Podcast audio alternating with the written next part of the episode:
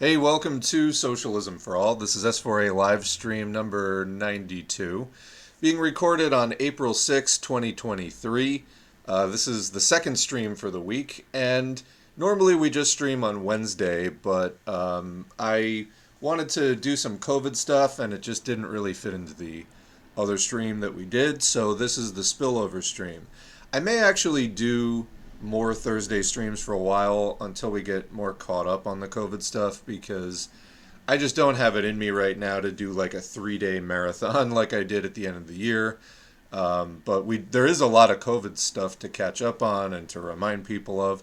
We are in kind of a COVID lull right now, but that's not really gonna last. So anyway, um, as far as introductions, we'll keep it short today. If you're new to Socialism for All, you're not alone. Uh, we're picking up about five or six hundred subscribers a month, so that's great. But it is a lot of new people to welcome into the fold.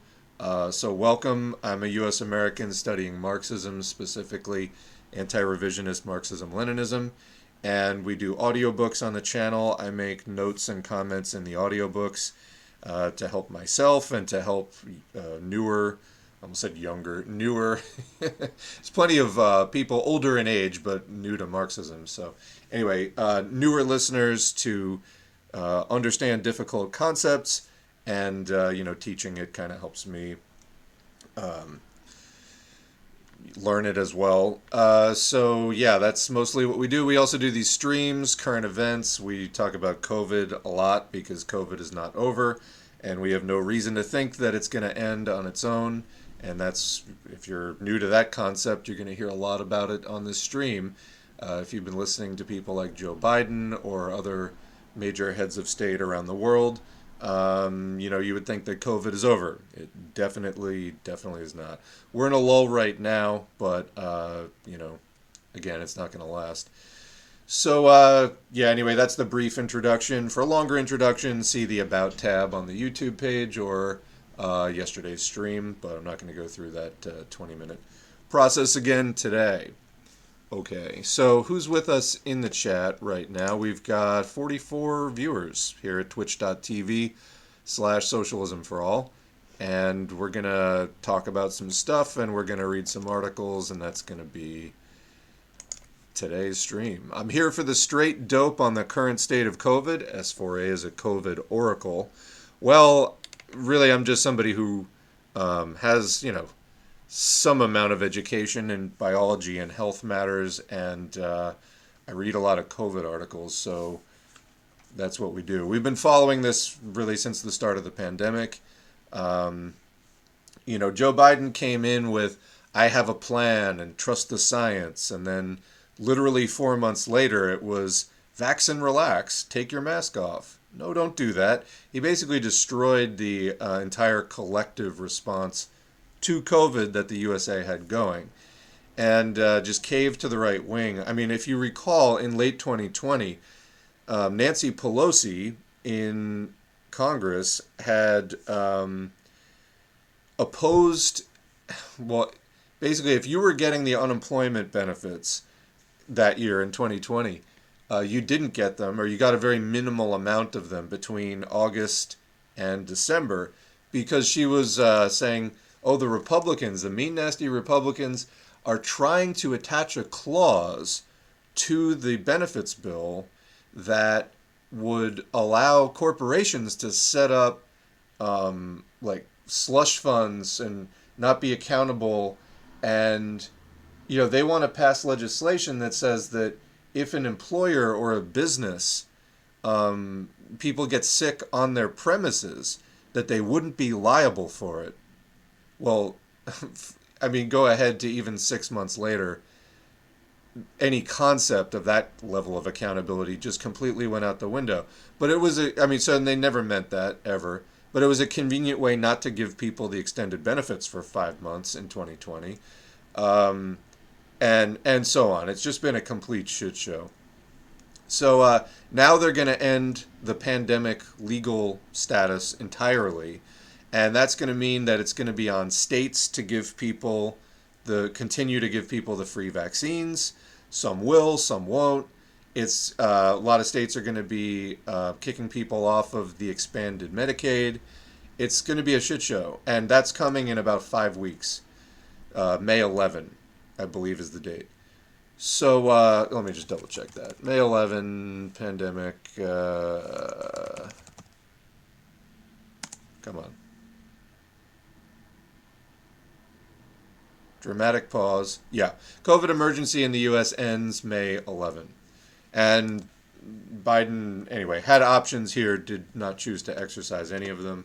So Biden basically oversaw the dismantling of the COVID response in the U.S. And now people, very few people are boosted. The vaccines do wear off with time. The protection drops the longer, you know, the more time goes by.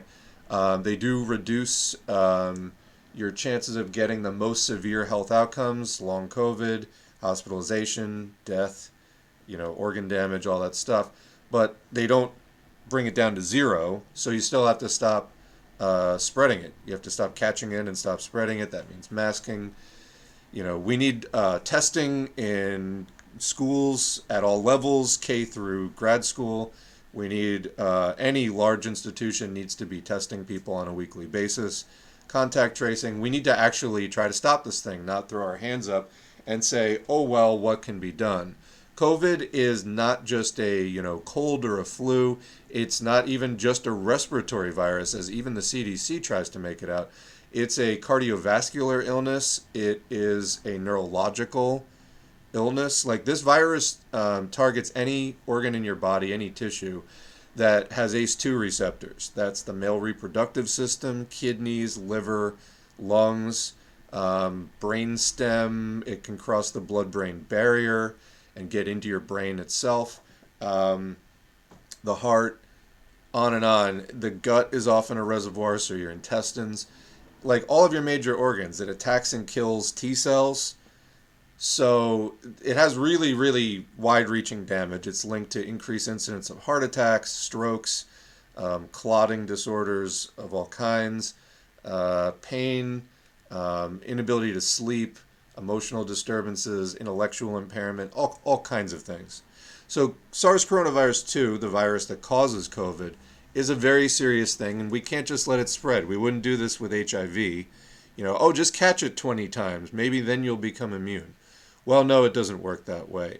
And in fact, before we even get into the chat, I want to get into something. So, in live stream number 90 last week, last Wednesday's stream, I um, closed with a video that or uh, sorry, with an article that I wound up editing out of what I posted because there was a real curveball at the end. It was this guy, Michael Mina, I think his name is, who has done good work in the past on the uh, measles, uh, documenting measles' ability to basically press the reset button on your immune memory. It like wipes out your immune memory when you get this virus. And uh, so viruses can have far reaching effects in the body beyond the sort of acute symptoms that we usually see, whether it's, you know, fever or pneumonia or like those various things that crop up in the first few weeks. They can have, you know, months and months after the fact, um, systemic, more invisible effects in the body, but which you will end up feeling at some point. You know, for example, like COVID um, wiping out a lot of your T cells well, what do you need T cells for? Well, to fight infection and also to fight emerging cancers in your body and things like that. So, after five years of letting COVID run wild, are we going to see incidents of um, cancer go way up because people's immune systems are impaired? I think it's a likely hypothesis. so, anyway, that's kind of what we're dealing with. Um, but he had written this article that was saying COVID is a textbook virus. And I liked about the first three quarters of it because it was like everything we know about viruses that we know things about show that they tend to have wide ranging effects in the body, that are unpredictable. They don't seem tied to the acute symptoms. They can wreak all kinds of havoc in your body. And um, that's viruses. So that COVID would do that, or, you know, that SARS 2 would do that, is not surprising because that's really what most virus, the typical virus that we know of, does things like that. Um, And so, you know, it's serious and we should take it seriously. But then at the very end, he totally contradicted himself and uh, started saying that, like, well, you know, we can't avoid it and blah, blah, blah. Yes, we fucking can. Ventilation, filtration, masking, testing, quarantine, contact tracing. You absolutely do not have to just give into this thing. And, like, after, you know, playing up or acknowledging you know, accurately, realistically acknowledging um, how serious SARS 2 is, not just in the acute sense, but the long term sense. He then was like, well, let's just keep getting um, infected for 50 years and see what happens.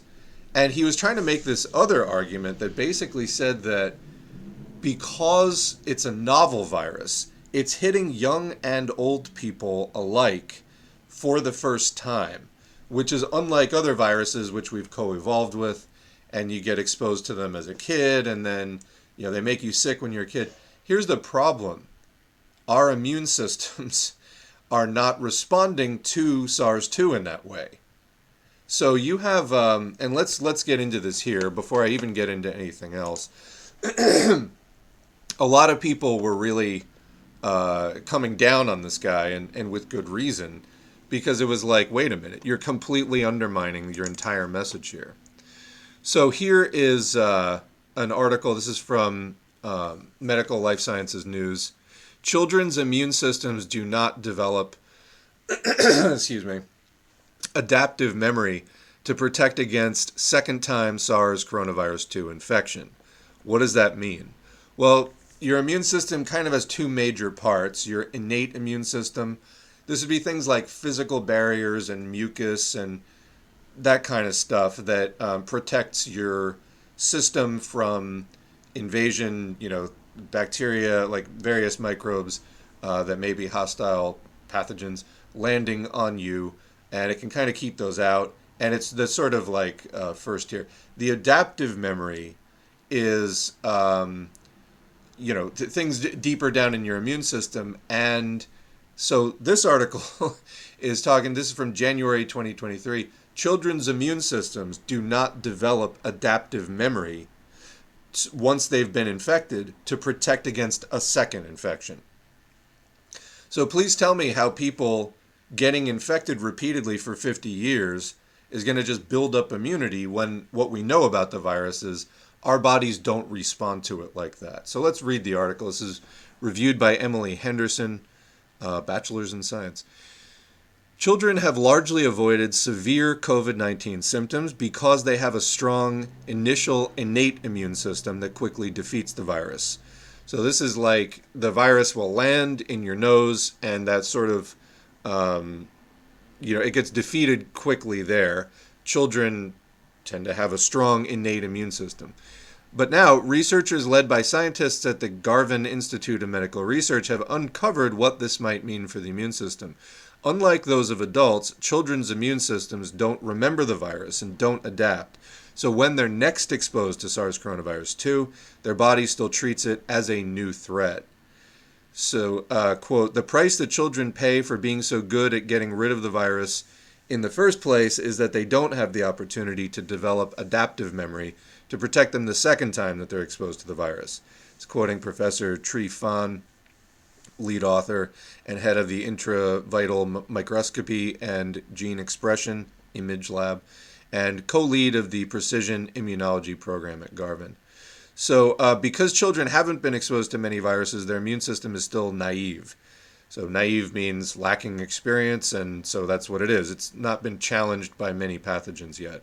And because they don't develop memory T cells, they're at risk of getting sick when they become reinfected.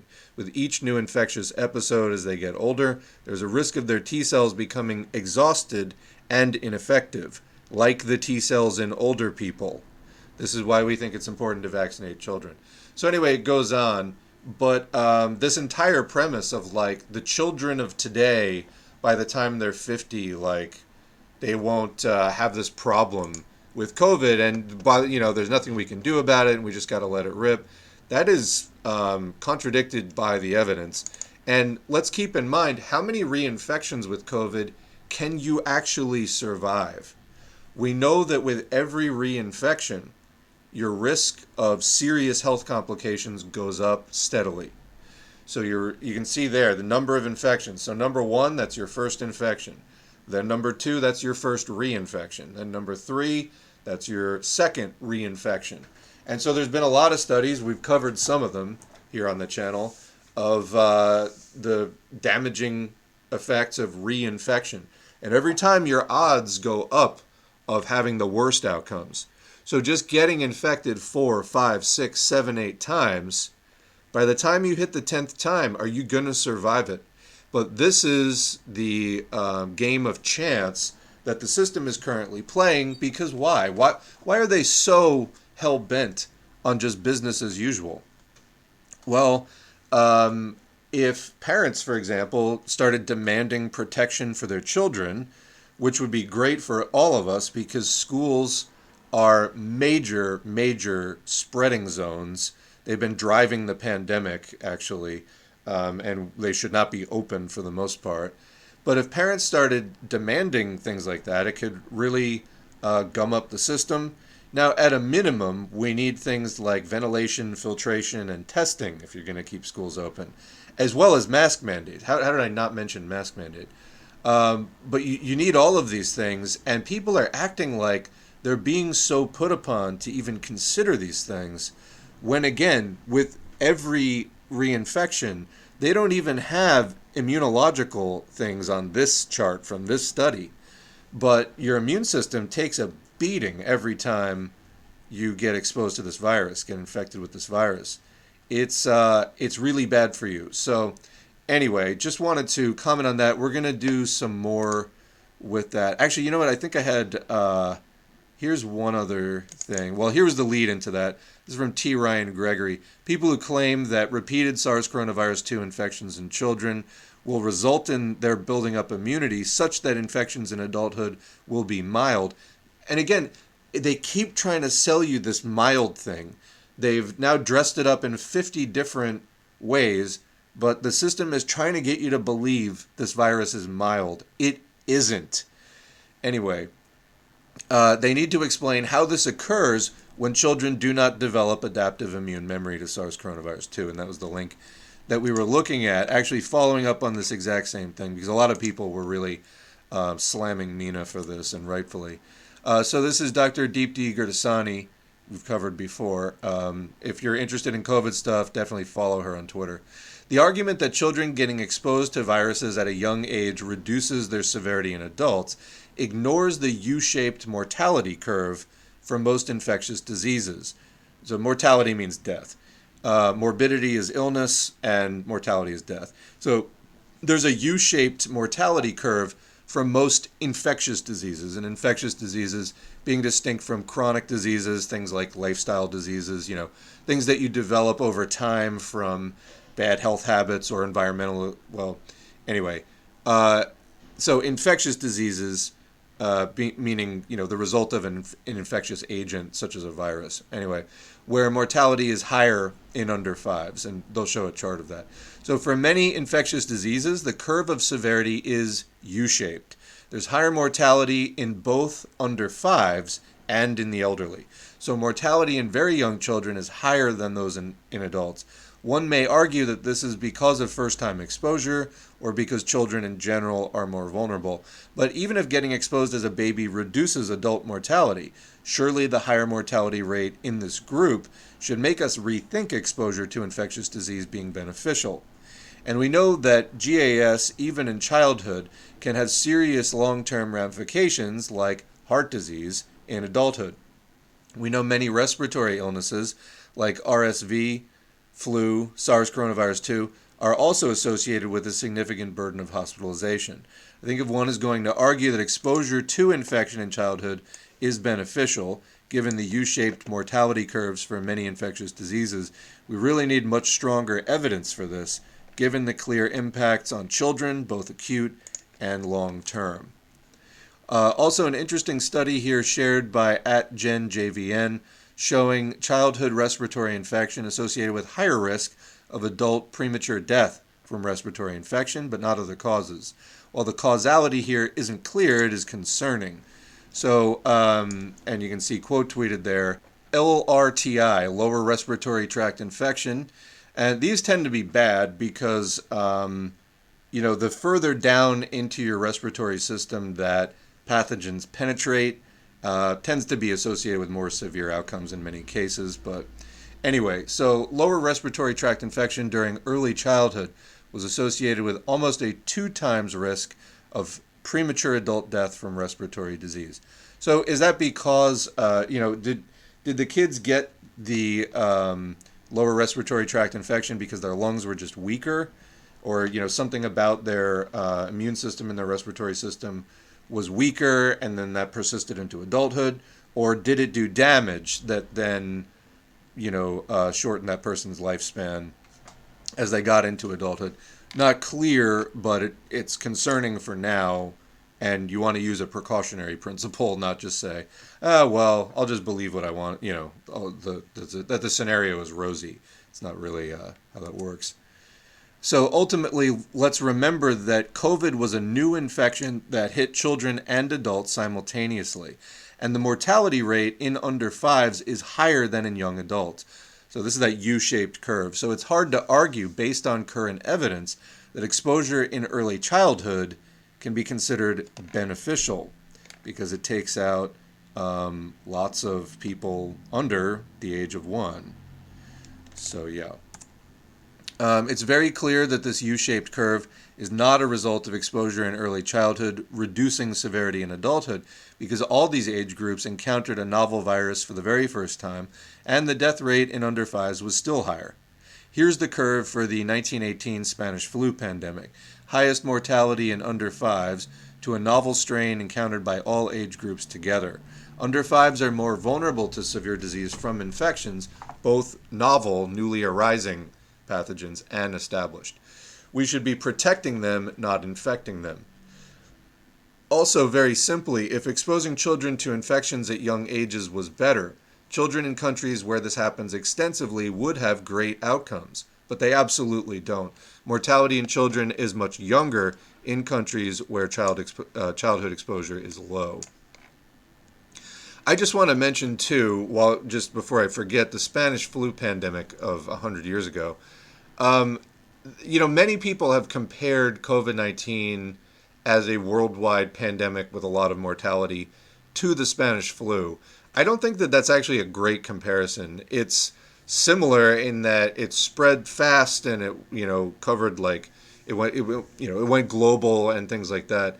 But um, COVID is not the flu. People had at least been exposed to other types of flu and um, it's just an entirely different type of virus as far as um, the tissues that it infects in, in the body and things. So, anyway, just a little uh, pet peeve of mine. But continuing, exposure to infectious disease is lower in more affluent countries because of less crowding, less poverty, better sanitation. We've never argued that that was a bad thing for children. So, why, in this specific case, would you argue that? It's no surprise that many arguing for this have never actually considered outcomes in LMICs, I guess that would be low and middle income countries, or had to deal with the burden of infectious disease in children in, quote, high exposure conditions. You'd never see someone who's seen the impact of this on children arguing, you know, to just let it rip like that. Oh, it's probably good for them, builds character, and all this other kind of stuff. They're trying to ram this disease down our throats, quite literally, so that it doesn't impact quarterly profits. And that's really what it comes down to. All right. That's the wrap up I wanted to do with that. Um, let's get into some chat. And, uh, you know, I keep thinking of other things. Want to give a shout out. Apparently, um, Marxist Paul and uh, Danky Kang did a stream. And I just want to say, Danky Kang is back. Um, if you're uh, not familiar with Danky Kang, this was actually when I when I was starting in 2020. Um, I I kind of set sort of growth benchmarks. I think Danky Kang was at like 2,700 subscribers at that point, and I was setting you know different benchmarks as the channel grew, and like that 2,700 to 3,000, that was like the Danky Kang benchmark. Um, I enjoyed Danky Kang's content. There was um, there was a time where Danky Kang's channel didn't really produce content for a year because Danky Kang was in PC USA and they were trying to they basically kind of like took over the channel for a while. Uh, there's videos on that, and so there was like no content made for a year, and then um, then they were posting for a while, and then they had some like personal issues, which they were just talking about in their recent comeback video. Anyway, welcome back. But uh, yeah, so anyway, a lot of love all around there. So thank you for the shout out, and good to see um, Danky Kang back, and good to see Marxist Paul continuing to do Marxist Paul things. All right, now for real, let's get into the chat. If I can. There we go. Am I already at the top of the chat, or what's going on here? It's not moving.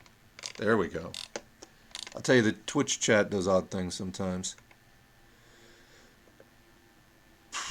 What else do we have here? Can't even mention COVID in real life where I live without everyone making jokes about me being stuck in 2021 and COVID being over. Um, you know, if you have your phone on you at the time, just pull out BioBot and just say, COVID is not over. Here's the wastewater data. I don't know if you're willing to like engage in that level of confrontation, but um, I find I never get responses after I do that ever. So I think people are, you know, they want to say you're living in the past. They're living in the delusion of, uh, you know, what's been created by the misinformation put out by the system. All right. I still want to know what's on those floppy disks. After you're done sorting them, I'll need a full file index. It's just so intriguing. You know, it's like mystery time capsule floppy disks.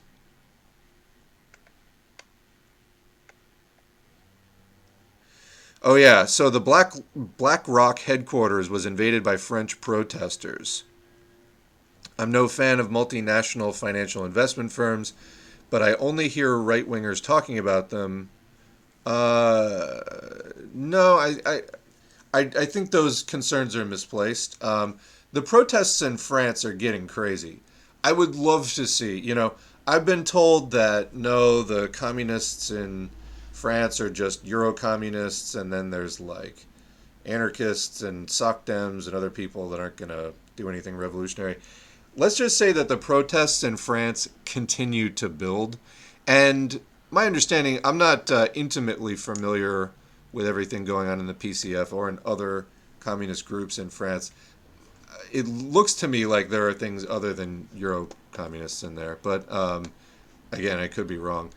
Uh, but speaking of of the protests in France, you know, could we finally see, you know, revolution in one of the advanced countries? Uh, you know, the the within the imperial core, so to speak, that would be uh, just smashing.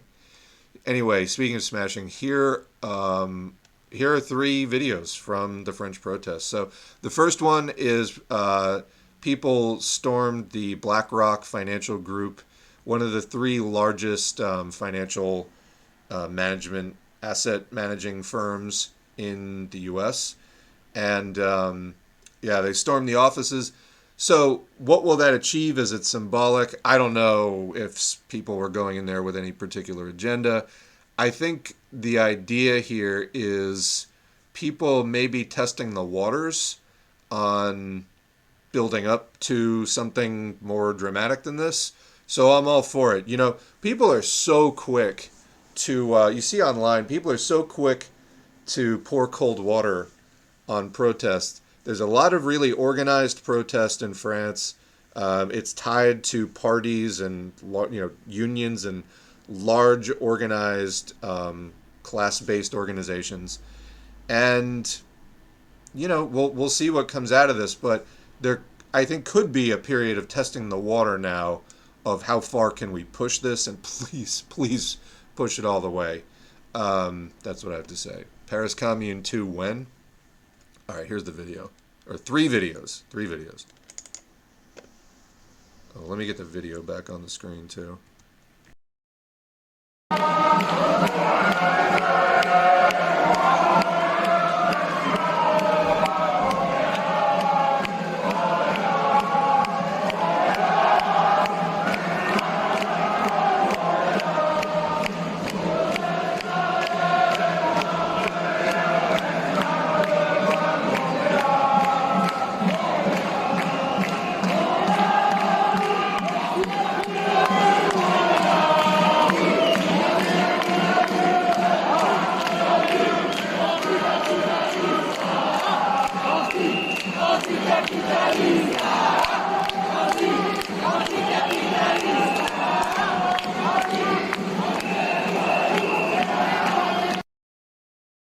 Right, so yeah, that was the scene outside BlackRock, and I understand that they did uh, storm the office. But uh, here's some more marching, singing a familiar song. This is in Nice, I believe.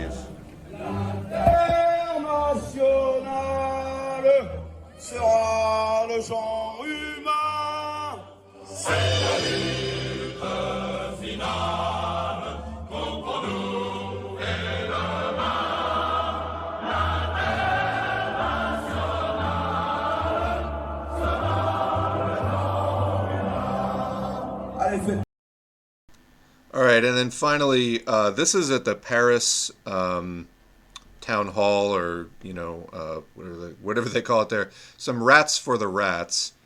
Here you go. Natacha Pommel, je reviens quand même sur l'opération rat cet après-midi. Euh, on voyait vos confrères de la CGT. Euh, est-ce qu'il y a pas, est-ce que ça ne soulève pas quand même une question de santé publique? Et j'ai envie de vous dire, qui, qui va ramasser les rats ensuite? Alors, euh, sur la question de santé publique, euh, j'ai déjà répondu sur votre antenne il y a deux, trois semaines. Il me semble que euh, le Conseil de l'ordre a déjà voilà, s'est exprimé là-dessus. Donc, ça, ce sont des, choses qu'on peut écarter. Après, les salariés qui s'occupent de la, de la propreté ville de Paris, les surmulots, ce sont ben, voilà, des, des animaux avec lesquels ils travaillent. Ils sont en contact tous les jours. Et c'était aussi pour dénoncer que le fait que ce sont des agents qui travaillent dans des, dans des conditions très difficiles avec des conditions euh, vraiment euh, extrêmement graves pour, euh, pour leur santé. Et c'est une façon de montrer justement ce qui est invisibilisé tous les jours. Et donc de dire, voilà, ben, bosser deux ans de plus dans ces conditions quand on exerce une mission. Okay, so she's talking about how this is an extremely serious situation for health and whatever. Those are um, dead rats that they're dumping at the government building. So we've already been through the phase of they were dumping garbage there. So this is obviously an escalation from that. Personally, I'd like to just see it continue to escalate. Um, you know, down with capitalism. What can you say? So, all right, that's uh, about the end of that clip. So, we were talking yesterday about updates from France. There's a couple right there.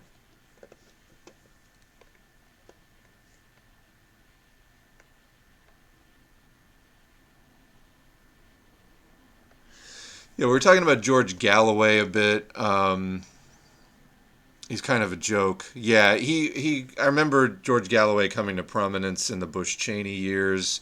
He was speaking out against Tony Blair and the Iraq War. Um, he is a public face of Workers' Party of Britain, and uh, yeah, kind of reactionary and I don't I don't even know, um, but uh, kind of a joke too. He he was on Big Brother, wasn't he? Galloway, Big Brother. Yeah, it was like he he had this sort of semi dignified career in the 2000s of like being this opponent of the Iraq War, and then he starts doing uh, reality TV shows and almost like you know it's it's an attempt to discredit the causes he was associated with. Like, see, this guy's just really a clown or whatever. I don't know.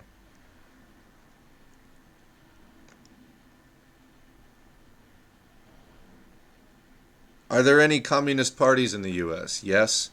Uh, the main one is CPUSA, Communist Party of the United States of America. That was, you know, founded um, back in the day when the Comintern was getting set up, and uh, it had a lot of problems of uh, opportunism, really from pretty much the start. Um, I was actually going through my collected readings that I'm organizing uh, in, you know, the order that I want to do them on the channel. Um, William Z. Foster, who we have, he's known for Toward Soviet America, one of his major books. But I, a lot of his writing is really good, actually. We have uh, organizing methods in the steel industry is up on the channel. Um, that's like kind of a how-to nitty gritty of like uh, organizing in the steel industry, as the name would imply. But there's a lot of readings from him that I want to do and talking about he was an opponent of the uh, opportunist Browderism that uh, Earl Browder was sort of like a, another big wig in CPUSA. So anyway, they still exist, but they're very opportunist. They, um, you know, a lot of people accuse them of just kind of being an extension of the Democratic Party, uh, this is the leadership anyway. That's kind of been a long-standing revisionist trend with them. The rank and file people I know from CPUSA, many of whom listen to this channel, tend to be good people and serious communists, but they got to do something about that leadership issue. Then beyond that, um, you know, like the UK, the U- U.S. has had a lot of different kinds of Trotskyism. So in the past, there's been the ISO, there is the IMT, um, which has manifestations in the U.S. There's Socialist Alternative, all Trotskyist things. Um, there's also kind of pseudo Trotskyist, Marxist uh, things like the Workers' World Party, and then the Party for Socialism and Liberation, or PSL, which split off of the Workers' World Party some time ago. And uh, yeah, so there's there's various things. Um, most of them at this point do not have like extensive ties with the mass. And then there's been uh, you know a wide variety of sort of um, you know coming out of the New Left period and on like you know 60s and 70s you had things like the Black Panther Party and and other efforts. Um, so yeah, I mean, not to go through like the entire history of every party that has considered itself communist in the U.S. Um, I think that we do not have the party that we that we need uh, right now, and that probably that party will come about through an intensification of general struggle and then reorganization of existing class conscious people into probably a new formation. That's my guess. I had somebody asking me, can I do Orwell books? Okay, so this person, I'm not going to name names here, but um, this person came in with, uh, let me, on the Mastering Bolshevism by Stalin. The comment was just Big Brother versus Goldstein. What do you mean by that? And then uh, they came in. Uh, could you do pieces by Orwell? I. We're on a slightly different wavelength here, but.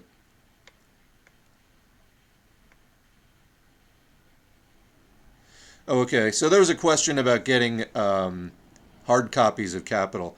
I don't really get hard copies of any of this. I just go for the digital because there's so much of it. I would run out of bookshelf space in no time. I use, you know, Marxist Internet Archive or marxtomao.com or other sources. You can get books and PDFs online.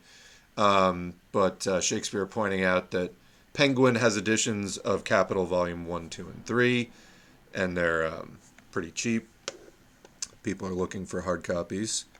It's honestly for me doing the audiobooks. People have asked sometimes, do I do do I like read out of a physical book? No. It is so much easier reading it off of a screen because I can blow up the text and then get comfortable with the mic and then just kind of like scroll through the text easily. So no, I, I do digital for that. Which is another thing. People I haven't seen it in a while, but people sometimes will try to like um, attack Marxist Internet Archive because their website is really simple. No, it's actually really good that it's really simple because not everybody has like really fast internet connections around the world. I'm glad that you do, wherever you're making that criticism from. But uh, many, many, many people around the world do not have like the greatest internet connections and, you know, haven't had for some time. Marxist Internet Archive has been up for a long time. And it's also super easy then to download and save the things. You know, if you try to save offline a web page um, that's all full of all kinds of scripts and this and that, a lot of times it won't save properly. But if you're just saving a plain HTML file, it saves really easily. So I love Marxist Internet Archive for that. And you can also do like wget stuff and they I mean they have a note on their website like don't don't do wget to their entire site, which by the way, I mean there's some really big PDF files on there. It's going to take you a while anyway if you try to do that. But you know, just don't blow up their site. If you're going to do like an auto download with wget, um, you want to just do like one directory, like do one author at a time. Don't try to like, you know, just get their entire site because it's going to jam up traffic for everybody. But no, uh, that's a wonderful format. Couldn't uh, possibly improve on it as far as I'm concerned. Hats off to Marxist Internet Archive, though they may be Trotskyists, but still they're running a hell of a website.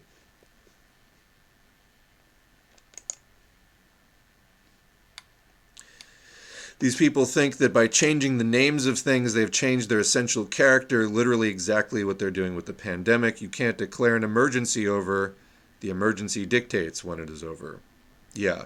Yeah, it's like uh, there's a meme somewhere, let me see if I have it, of like the uh, school being on fire, and they're like, hey, I'm so glad that we got the, uh, the kids out. And then it just like uh, a panel or two passes, and they're like, well, guess we better send them back in yet. They're like, no, no, no, the fire's still going. It's like, yeah, but we can't keep the kids out here forever. That's pretty much what's happening. There was that other article we covered like a year ago. Uh, it was January 2022, which was, um, oh, let me get this thing. What was the name of it? I read it uh, uh, either in a stream or something. Yeah, that's what it was. It was written in January 2022, and then I read it in a later stream. It was like, we must send children into the viper's nest or something like that. And it was it was just about, you know, a satire of like sending the kids back into schools. I can't find the thing. Somebody in the chat must know what I'm talking about. It's like we must send the, the children back into the Cobras pit.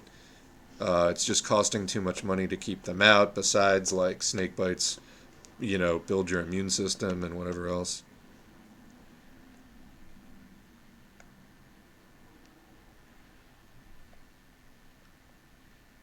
Uh, some comments here also about how George Galloway veers into like obviously anti-Semitic stuff, not just anti-Zionist, but like crosses the line into actual anti-Jewish stuff. Um, I don't know. I haven't been following him that closely.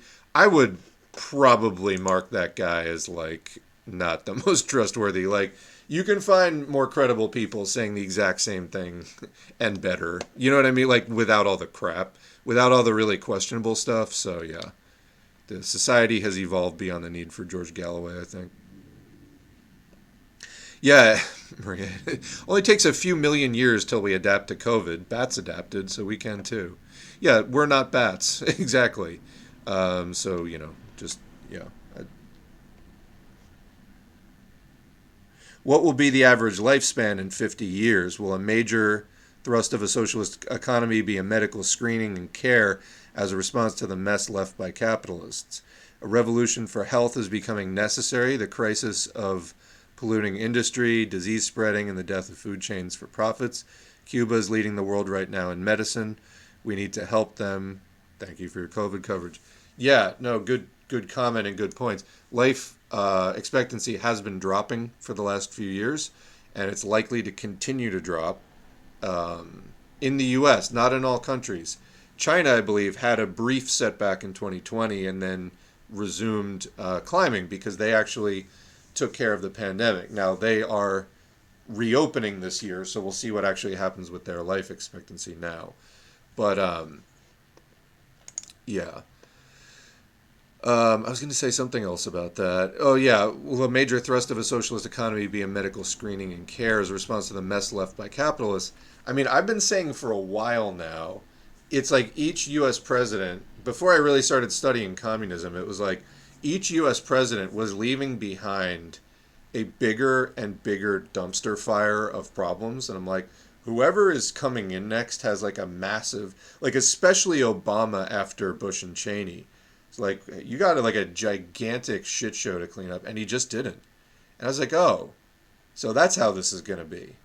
And uh, they really didn't undo any of it. And so it's just accumulating and accumulating. It's going to take a revolution to change any of this. It really is. Um, the life expectancy, climate change, you name it. it. At this point, the system has demonstrated time and again it's completely unwilling to address these very serious problems. You know, so it's like, um, for my money, anything short of studying Marxism Leninism at this point, uh, you're you're you're wasting time. I think it's living in kind of fantasy land because if we don't have a revolution, we're all going to die. I don't want to just like be uh, alarmist or like doomer, but that's what we know from just climate change alone. Things will get worse and worse and worse. Society will get more and more unstable, and they will bring in more and more fascism to try to um, prop it up. And it's just going to keep going like this. I've been watching it, you know, I've been politically engaged for about 20 years in some way or another, and just watching it get worse and worse and worse and worse. And you know what? It's not going to get better on its own. So, uh, yeah, eventually, you know, it comes down to all right, what is the best way to get a revolution going? And it seems to me, uh, Marxism Leninism. So, hence what, hence why we're doing what we're doing here because I don't want to live in denial. I try to live in reality. December's excess mortality is 20% up compared to the pre-pandemic years in Europe. Yeah, and we're just expected to think that that extra 20% of people who died is just uh, whatever. You know, I don't know if they're even bothering to make explanations for it at this point.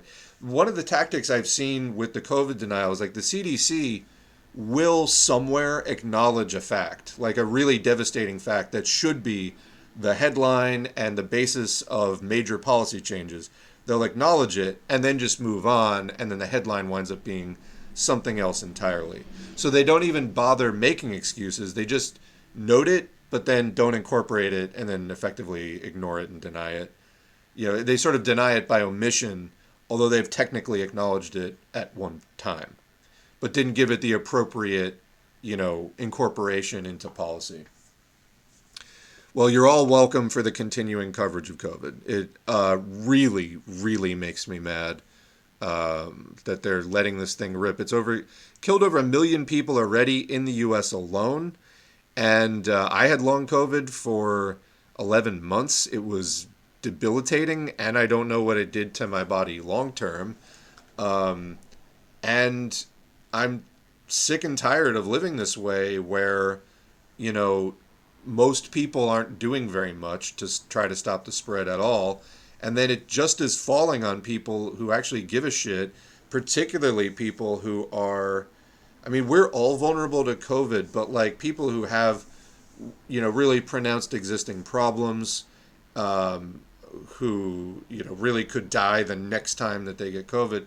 Although that's going to be all of us pretty soon, because again, by the time people get to infection number seven, eight, nine, um, are you going to die of a heart attack at 55? You know, that's something we don't expect anymore with our modern dietary knowledge and, you know, things that all the research that's been done about heart disease and lung disease and everything else.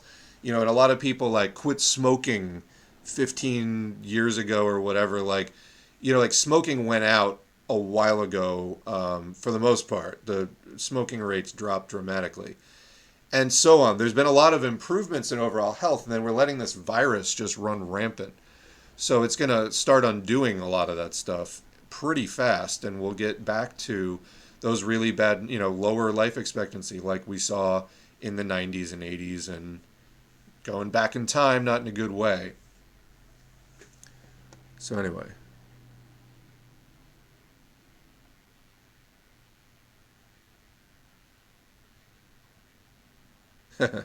yeah, I think we're talking about the Galloway anti-Semitism. Galloway is just not the full ticket. Trilby wearing trad left weirdo, and it wouldn't surprise me if he's an anti-Semite. There you go. So that seems to be the common impression there.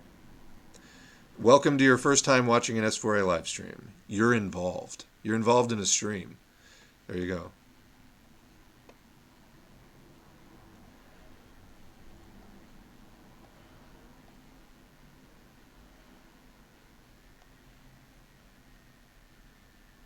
Oh, is Lee Camp transphobic? That's too bad. Um, I mean, he's still associating with Jimmy Dore, isn't he? That's there comes a point where I don't care if you're doing comedy, air quotes. Uh, you got to draw the line somewhere. I, I don't watch Lee Camp, so I don't know.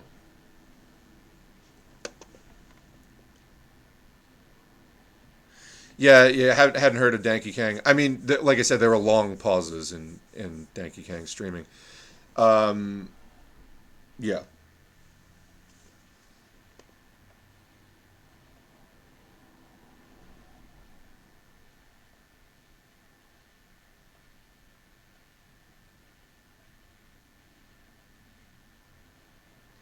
All right, we need we need the uh, we need to straighten this out. Lee Camp.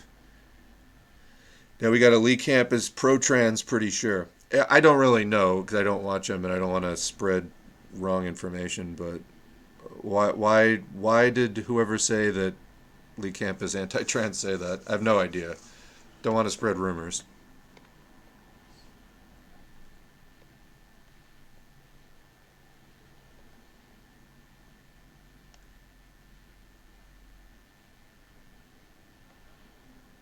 If France were to have a communist revolution, it would literally change everything in Europe since other countries have so much discontent and rising class consciousness too.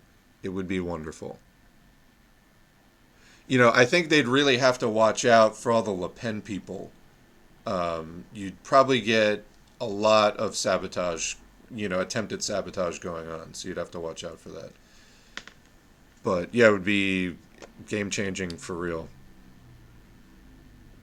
I don't want to, you know, get hopes up too much. It's just the protests have been going on for a long time. They do seem to be escalating. I'm all for it. Um, and please, something, you know, help us out here.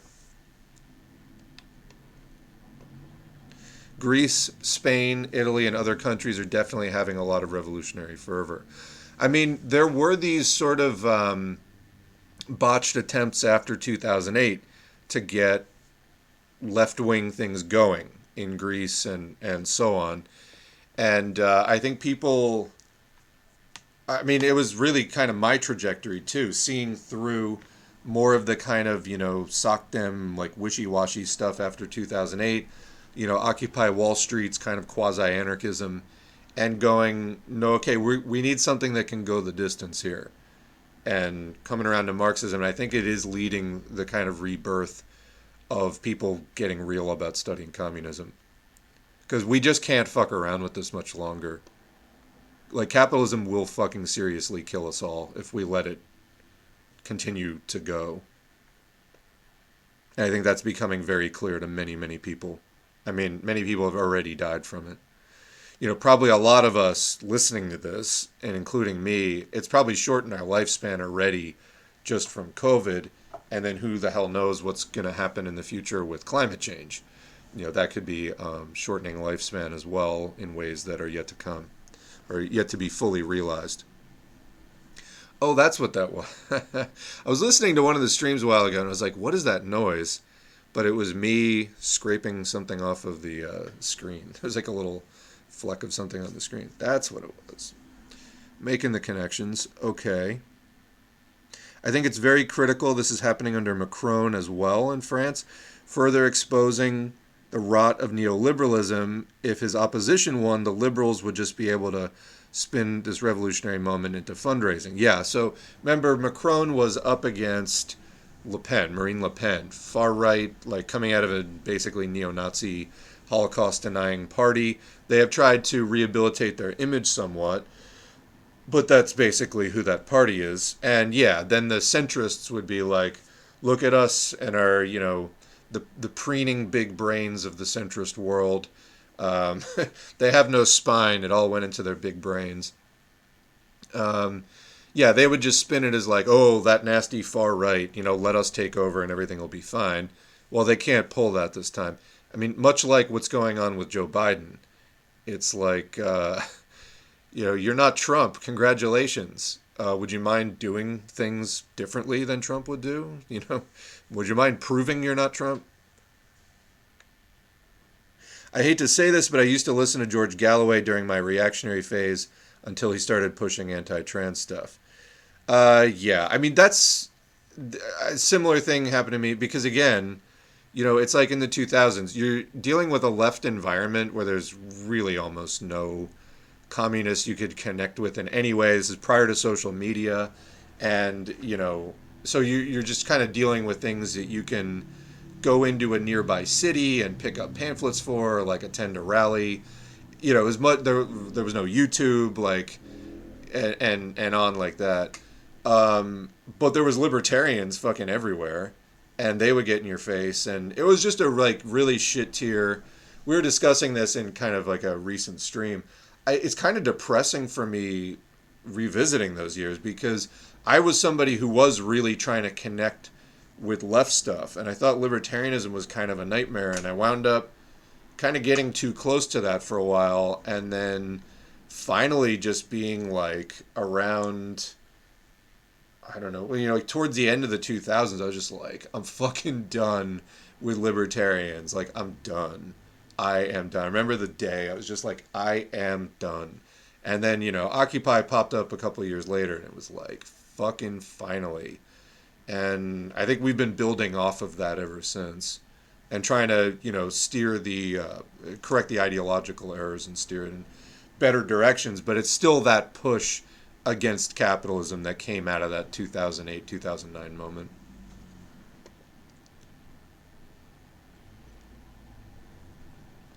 Uh, yeah, also, so revolution in France. France still dominating much of Africa. So people who aren't aware, uh, France as a colonial power had its hand in uh, a lot of Africa, and there's still a lot of financial domination and you know um, that that would be impacted by any kind of you know major left wing political change in France. That was sufficiently left wing anyway. You know, left wing to the point of actually um, you know, abolishing private property, like all, all, the kind of things that we'd be looking for. You would see a major. Uh, uh, you know, new new round of dealing and restitution, I think, towards Africa from a communist France.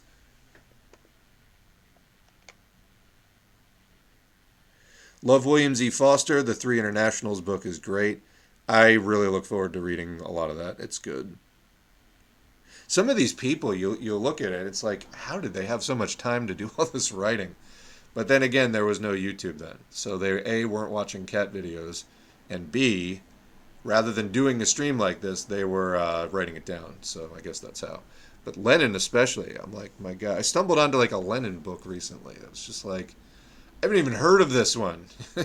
you know, he wrote a book. What was it? I mean, it was a shorter one, but um, let's see. What was the name of that one? It was uh, a caricature of Marxism and imperialist economism. I mean, these are themes that are explored in various Lenin's works, but I was just like, how is, is there like a whole mini book I just haven't heard of? Anyway, we'll be doing that one as well. I put it into the rotation. Greece has been on the edge of revolution since the end of World War II. Yeah, so there was um, Operation Chaos. Let's just believe that was the name. Um, Greece. This was a CIA operation. I feel like something in my brain is telling me Bill Clinton had some involvement with this. Uh, let's see. Well, there's Operation Chaos as a domestic operation. What am I thinking of then?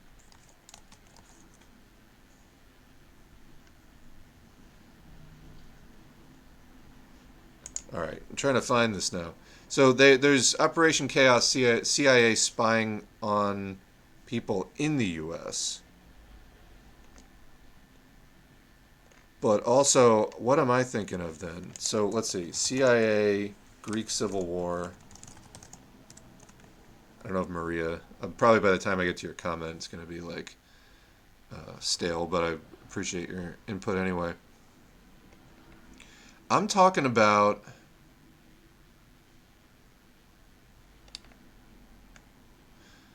Here we go helping fascists in the Civil War and coup. Do you know that the CIA has a copy of Killing Hope as a PDF on their website? That's just freaking bizarre. That's a book by William Blum that is all about the CIA's uh, interventions and dirty tricks around the world. Anyway, uh, but yeah, C- CIA involvement um, on behalf of the right wing in Greece. Um, there's a whole history there. Apparently, not thinking of the right keywords for it right now. French Revolution would also have Cuba and Vietnam.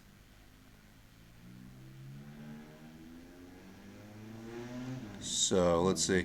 I can only imagine that Cuba would finally have a. Hold on. There we go.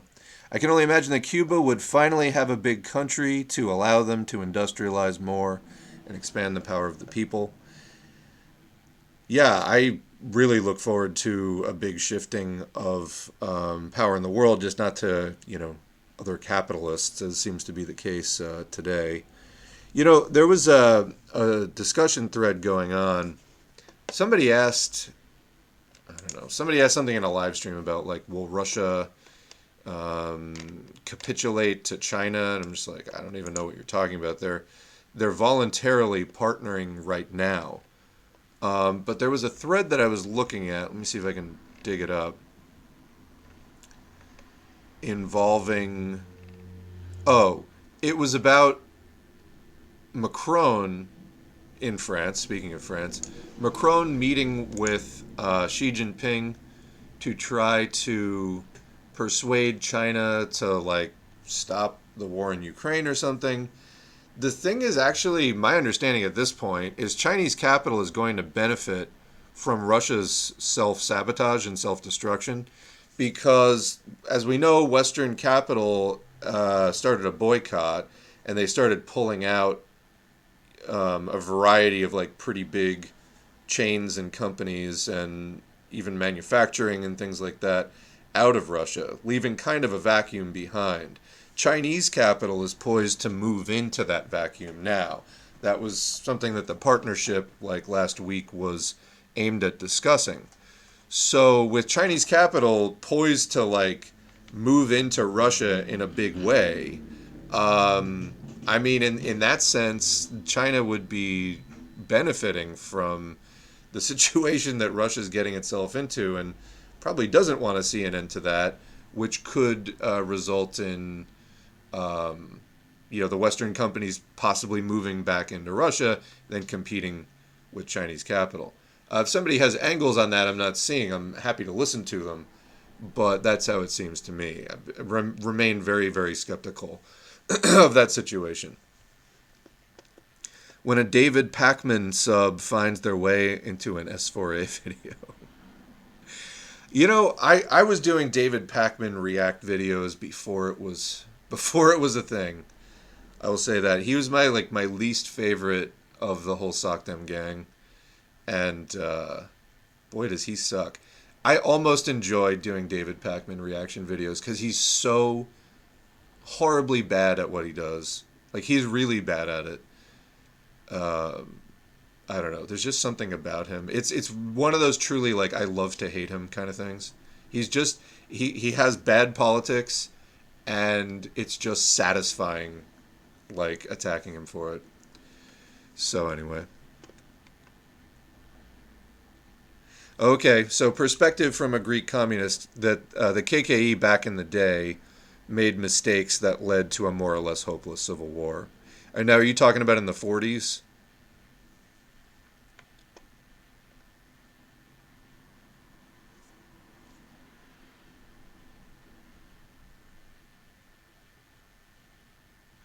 if France continues somehow, intelligence would be all over it, would be a mad scramble. I'm sure there would. I'm sure it would be a big, big struggle. But the French people, you know, uh, maybe they would be determined enough to persist and overcome. That would be great.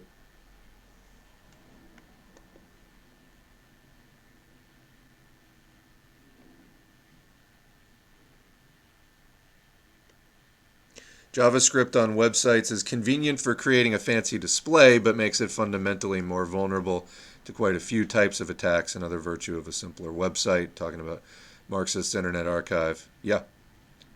I mean, it's a it's a site that is offering you. It's not about the bells and whistles. It's about texts that even if you dress them up with bells and whistles, most people aren't going to fucking read. So I put them on my website, read to people. A lot of times people still don't, you know, listen to them. So uh, no, uh, MIA is uh, perfectly justified in what they're doing. It's a great website.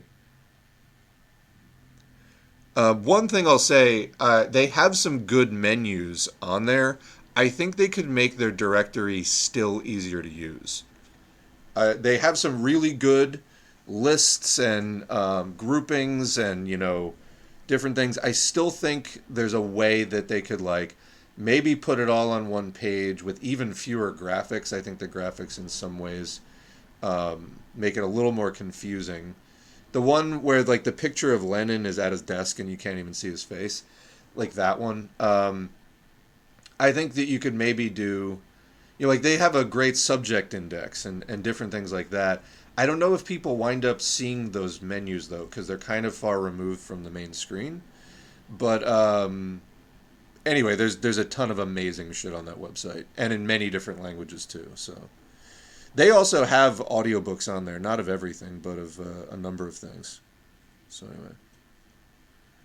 Uh, do I remember when the Berlin Wall fell? And yes, I do. And how did you feel about it at the time? I did not have much knowledge about it at the time.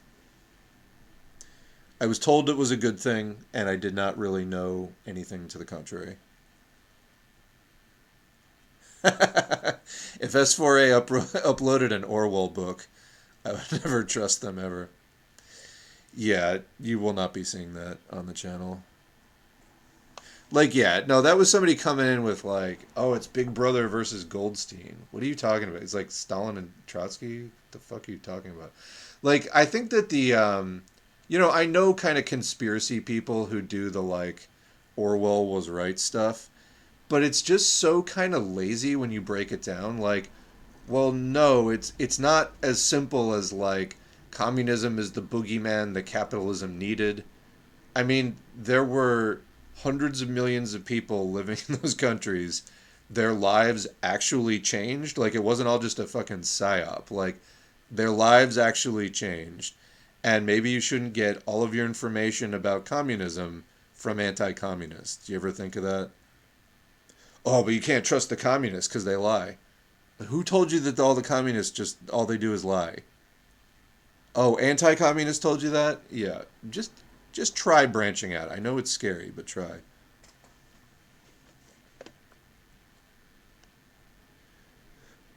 Uh, did all of the U.S. think that East Germany was as bad as Nazi Germany, or is that just Cold War propaganda? Seems the U.S. is way more united in hating East. Uh, uh, yeah, I've never heard a single positive reference to East Germany all my years in the USA.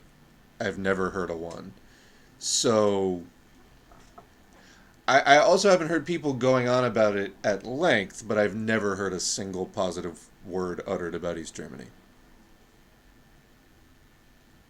Siding with or- Orwell is the biggest betrayal.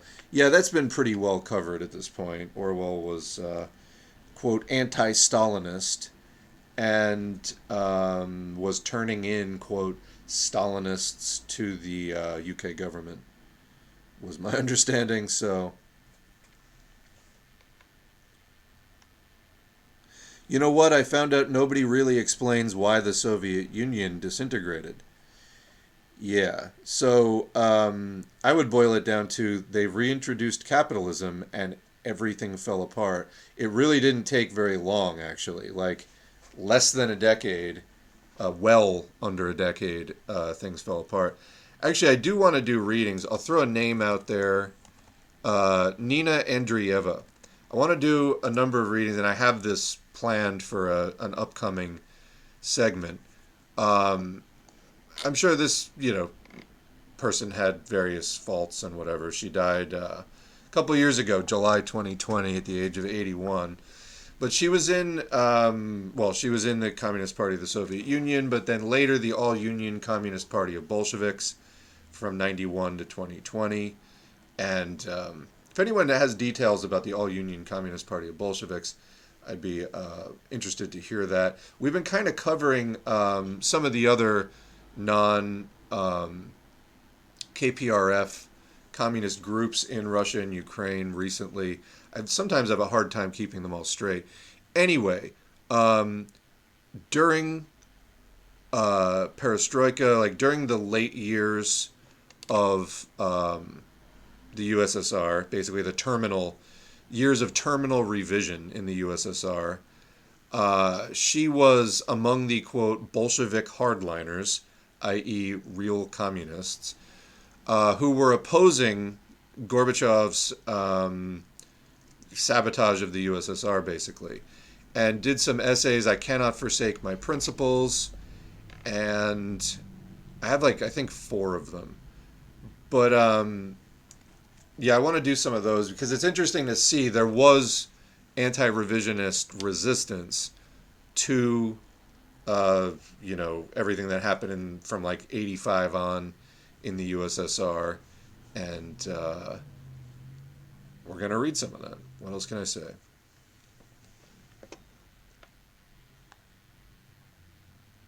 Literally after World War II was over and the LGBTQIA plus people were let out of the concentration camps, West Germany re-imprisoned them because it was still a crime in West Germany. There's too much anti-GDR propaganda. Yeah, like you'll hear Americans, U.S. Americans make, uh, you know, remarks here and there about the Stasi or whatever. You know, it's it's just sort of, like that. That's about all. Nobody really knows anything about it here, from what I can gather.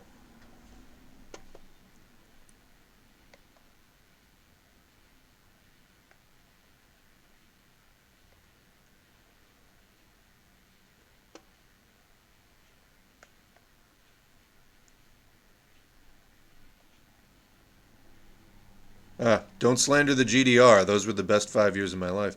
Tell us about it. Tell us about your experience. I'd be curious to hear it.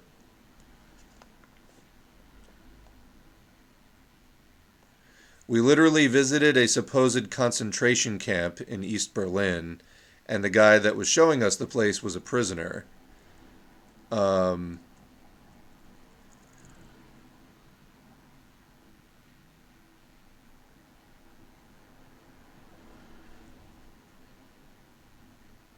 I so he said they imprisoned a seven-year-old girl for holding an anti-GDR leaflet. Okay, was that true, or did he just say it? Also, um, after the reunification, I don't know if this is in fellow travelers' video about East Germany, but um, that it, I forget where where I was where I obtained this information. But uh, yeah, basically after German reunification, a lot of um, East German communist uh, politicians and judges and things faced some kind of criminal charges in the reunited Germany for like being communist, basically. Wish I had more details. Sorry, that was kind of lame.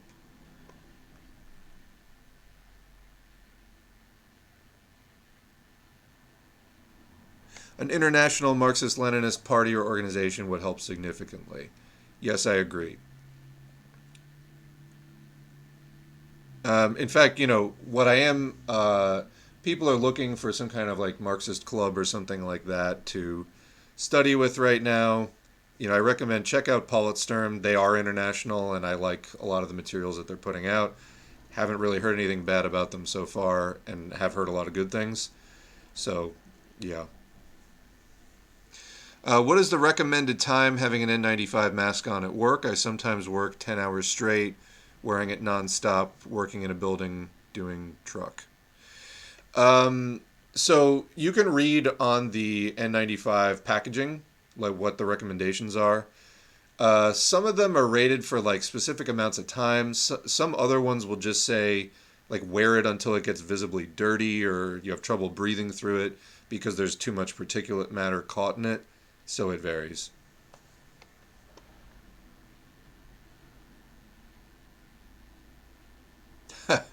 so this is back in the uh, East Berlin guy. The guy said that they offered him to spy on his friends to not get a sentence, but he declined. Then he said we should all read Orwell. Okay. First responders get paid minimum wage. Yeah, people might be shocked to learn what EMTs, emergency medical personnel, get like actually paid, it's pitifully low. And I mean, you need some like you need a fair amount of training for that too. Um, so yeah, you have to go to school for it and everything, and then you get paid like dismal, dismal money. And it's a job that has a good chance of giving you PTSD. You're dealing with, inc- you're walking into like incredibly stressful situations and just horrifying situations like day in day out.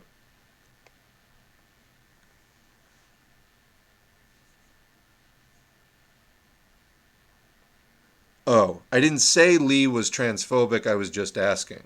Okay, yeah, I hadn't heard him say anything transphobic either. Uh, other people said I've heard him defend trans people. Okay, that's good. He's from uh, Redacted Tonight. Isn't that the name of it?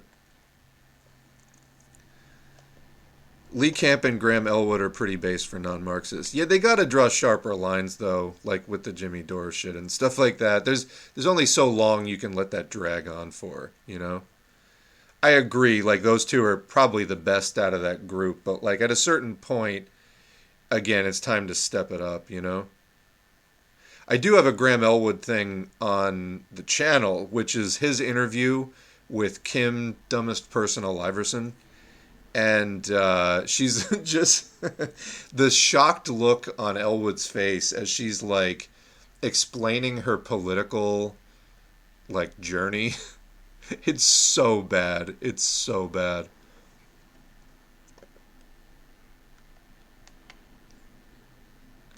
Oh, okay. I was mistaken. Someone was referring to George Galloway, not Lee Camp. All right. Well, I'm not going to be able to edit all this out because it's really sprinkled throughout, but just to be clear, this person was. Okay. Let's be careful about how we say things then. All right.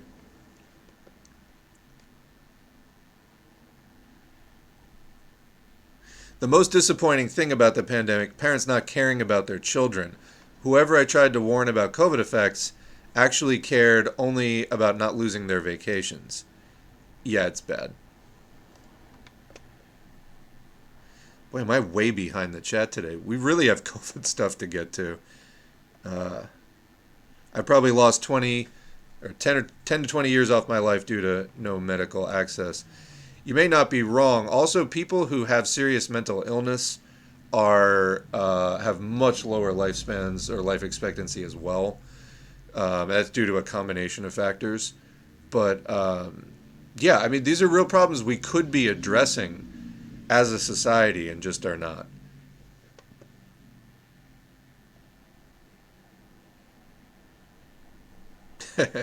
Graham Elwood is cool. I think he's honest. These people are cool. They need to read theory to avoid being opportunist trash, though. I agree. That's what I'm saying. They need to, like, step it up. You know, they've been winging it for long enough. Now you need to get serious. Um, Graham has said he wants to be a crypto millionaire in order to beat back climate change. like, now that is what I expect out of that sort of green libertarian overlap space. That is exactly what I expect um, you, you, you got to learn Marxism. You just have to learn Marxism because otherwise you wind up like that. To clarify my comments on N95, how long is it recommended to wear an N95 mask while working inside until I need a break and go outside and take it off? Uh, yeah, I don't I don't know that there is a specific limit to that actually. Like you can check your O2 levels if you get like an oxygen monitor. Um, as long as that's fine, you should be fine for as long as your mask doesn't fill up with dirt or whatever.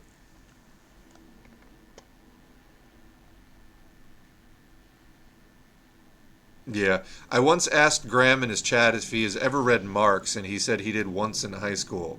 Yeah, that doesn't cut it. I read Marx once in high school, too.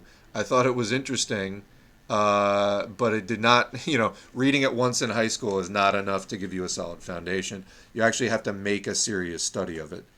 And so that's, you know, what we're trying to do here on the channel. And uh, it will significantly improve your politics and your ability to analyze class struggle. So yeah, reading Marx once in high school, this is like the standard soc dem gang answer. Kyle Kulinski said the same thing. Oh, I read Marx once. I didn't agree with it. I think that's Kyle Kulinski's answer. Like, what do you mean you read Marx once? he's written like dozens of really long books. Which one did you read once? like you can't even read one in one sitting. What are you even talking about? So yeah, I mean maybe, you could read the manifesto in one sitting, or like a chapter out of something in one sitting. But uh, by and large, no, no. It takes more than like, you know, walking through a room where a book by Marx is open on a table. Uh, it takes you know more than doing that once to like actually evaluate it and uh, really learn the ins and outs. You know. Uh, Marx was not just merely a podcaster, let's put it that way. there's some actual meat in there, you know, there's some there's some substance you got to grapple with actually. Fucking libertarian talk radio stations, I have a grudge against them for poisoning me young. Here here. Uh amen. The libertarians will get it good. They really will. Scum. Fucking scum, libertarians.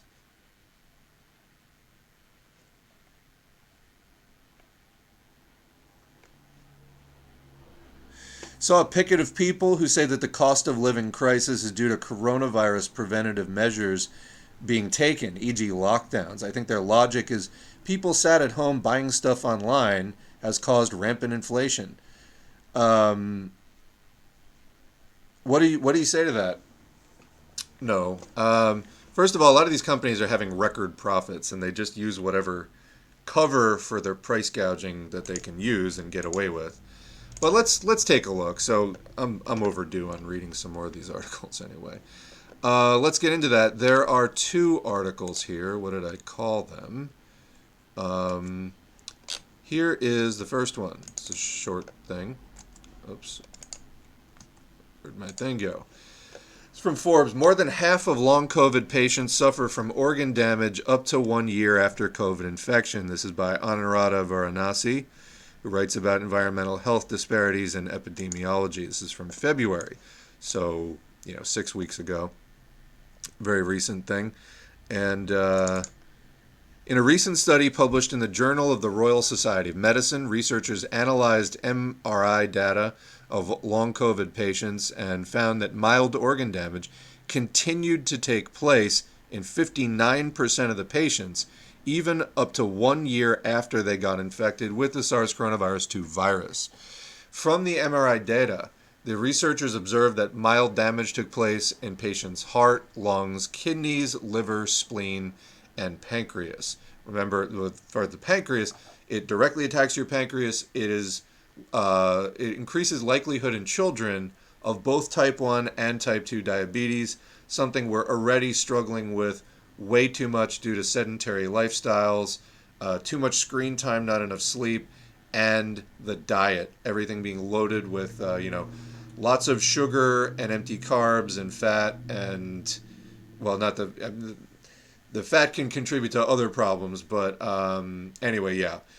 But direct pancreas damage from the virus that is making an existing problem with metabolic syndrome and diabetes uh, worse and of course, it's both types of diabetes the type that is acquired from lifestyle and the type that isn't acquired from lifestyle. So, anyway, the researchers particularly focused on patients who are suffering from severe breathlessness, cognitive issues, and a significantly lower quality of life after a COVID 19 infection.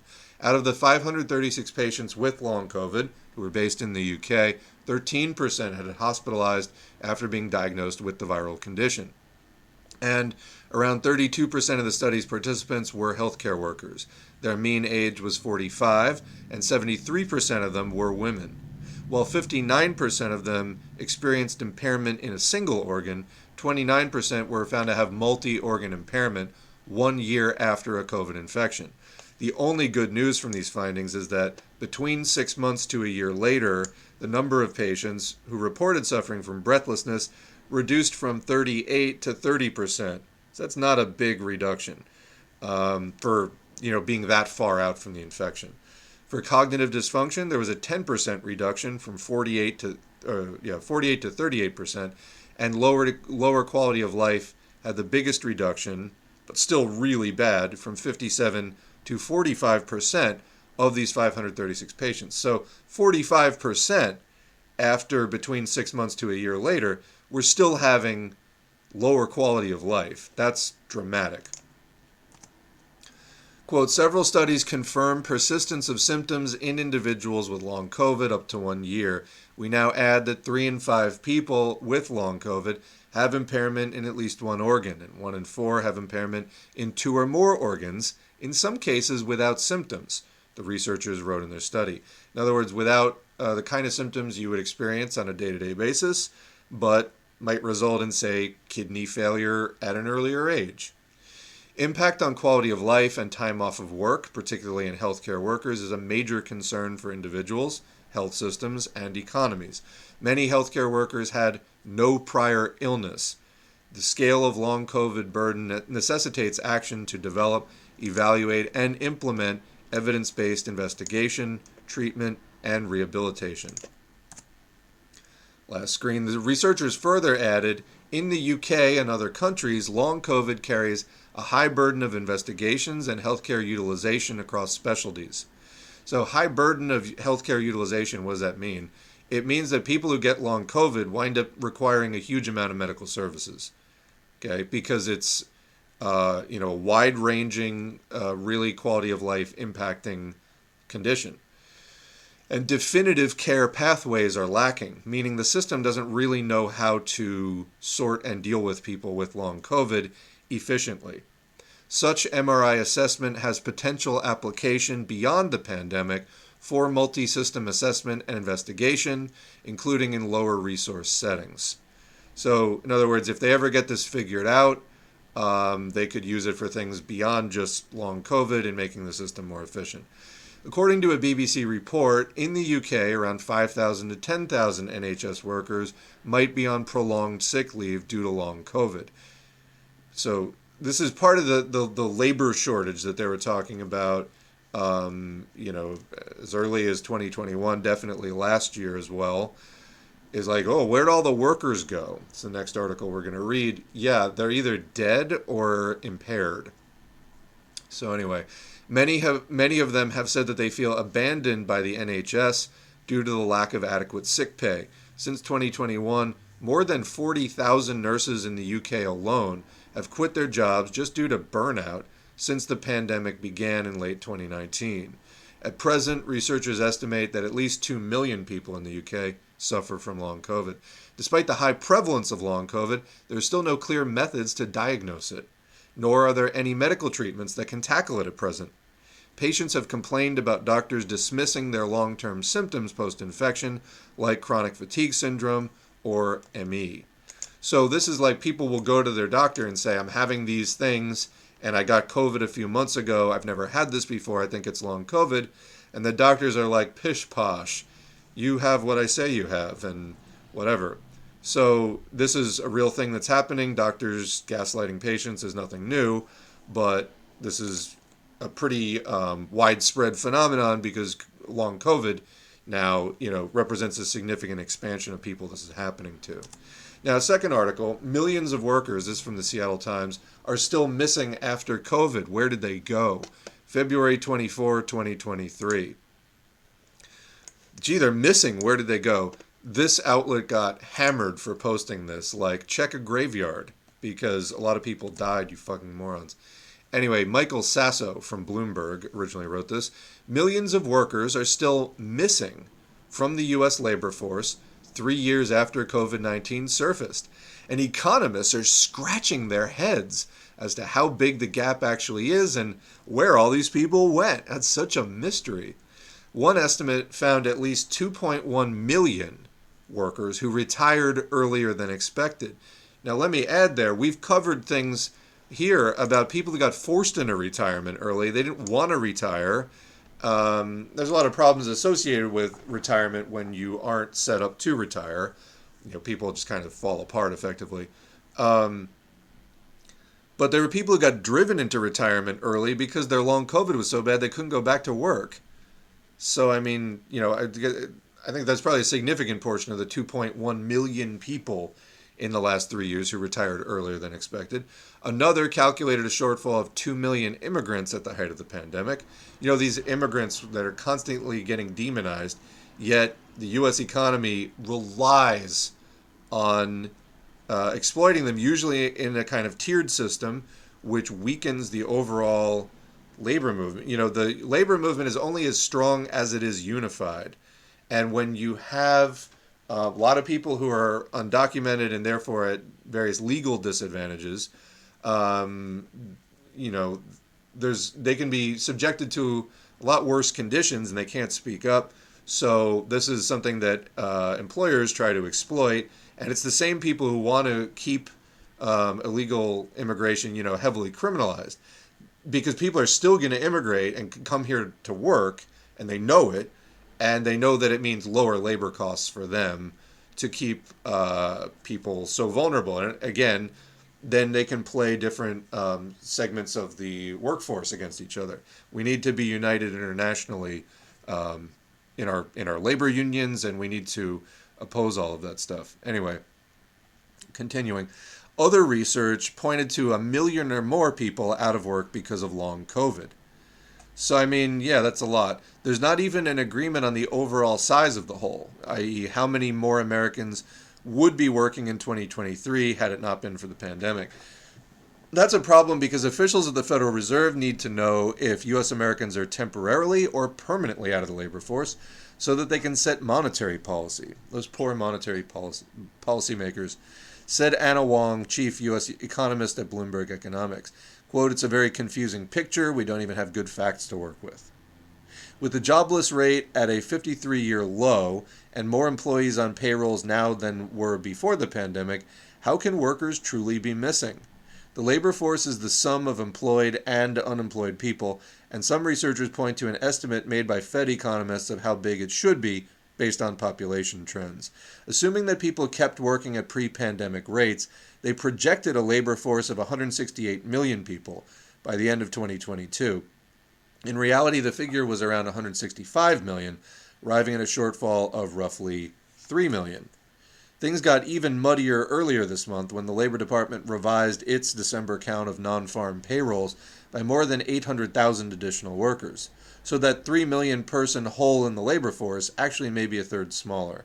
What gives? Economists acknowledge that data about what motivates workers to drop out is hard to come by, and that trends underpinning their research, like a drop in immigration, have changed over the pandemic's course. Finally, some workers may be counted more than once, like baby boomers who retired because of long COVID.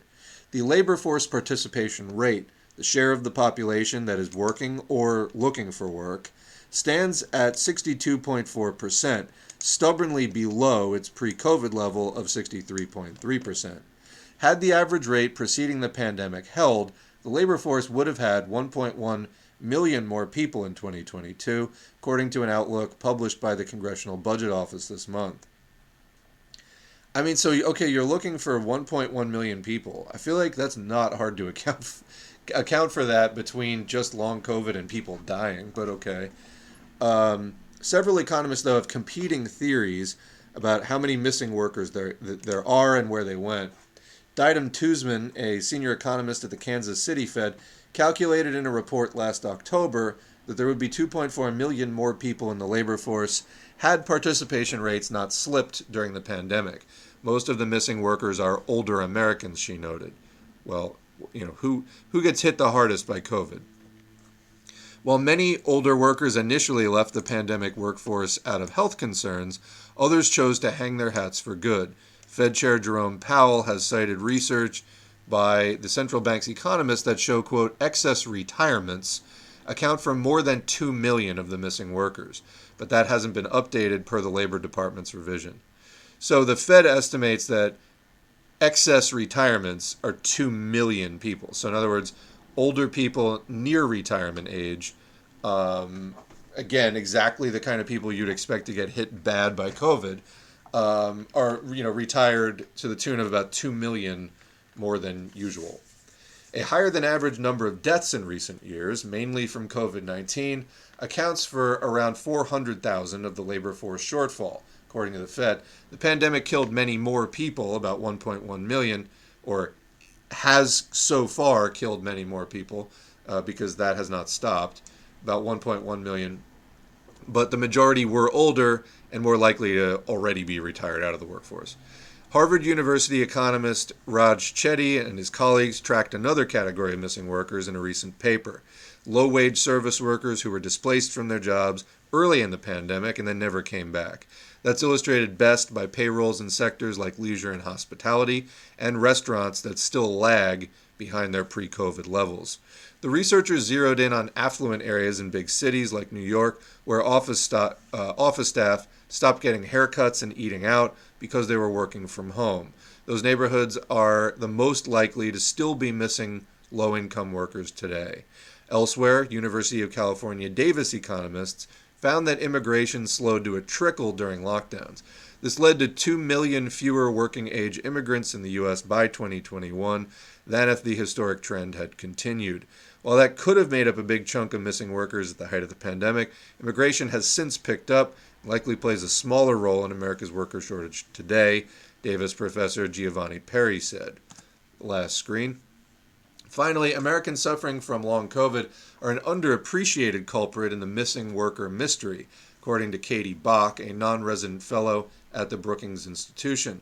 Last August, she estimated that long COVID reduced the U.S. labor force by the equivalent of 1.6 million people, when accounting for those who either worked fewer hours, so it went from full time to part time, or left entirely. That's probably down now to somewhere in the range of 500,000 to 1 million. Bach said. Quote, I don't have my boxing gloves on and I won't say that anyone is wrong, said Michael Stepner, an assistant economics professor at the University of Toronto who co wrote the paper with Chetty.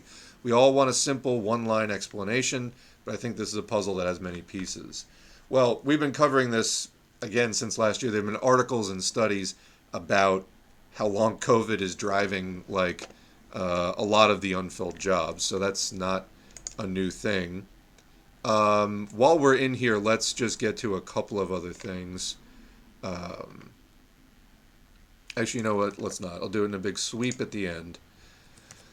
But anyway, um, I know that doesn't directly answer the question, but let's get back into the chat and see what else we can flesh out from the discussion.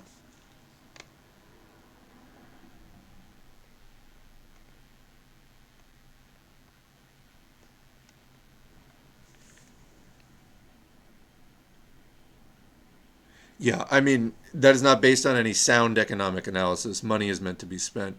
Yeah, the people protesting that are very likely to have like a to be very misinformed in the first place. That's kind of a stab in the dark at uh, people sat at home buying stuff online, causing inflation.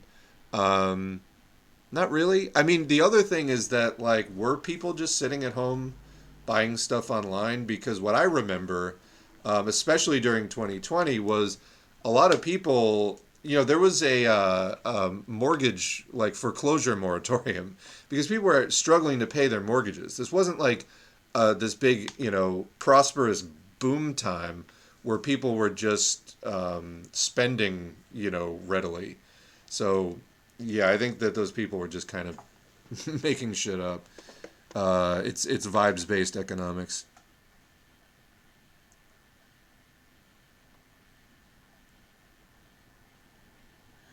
Uh, if there's going to be revolution in the next five years, it's going to be from places like Swaziland. First world people don't believe in revolution. They will protest, but that is it. Now, let me just ask you what do you get out of making a statement like that? I'm not saying you're wrong, but uh, people are just so adamant. Um, you know, I, at this point, yes, I mean, the French protest a lot and hasn't resulted in a revolution so far. Um, but I'm not sure that statements like that actually encourage anyone to test the waters for support for said revolution. So I just, again, I'm not saying that uh, you're, you know, oh no, France, for example, is definitely going to have a revolution. I'm not saying that, but we do want them to, and we we want to encourage uh, people to adopt a revolutionary position and to take the protests beyond protests into revolt. So, um, yeah, I don't know. I just I just don't know what people get exactly out of those. It, it um, I don't know if this is sort of trying to temper expectations or or or what. But uh, yeah, I mean, I wouldn't expect it out of the U.S., for example. But um, then again, as soon as people in 2020 didn't have to go to work, there were like mass protests every day. Now, where that crosses the barrier where people just start doing that even when they, you know, when the economy isn't in a big shutdown, we haven't crossed that threshold yet. But it it's not impossible. Um, I hear you. I mean, there's tons of people out there who believe in, you know, reform and don't believe in revolution. I'm just I, I'm just a little tired of hearing it, I guess. You know, as somebody who does try to get up and do content related to this every week, it's just uh, I don't know. It seems it seems a bit pessimistic to me. I know, I know where you're coming from, but um, I don't know. I just wonder ultimately how much these statements actually serve us.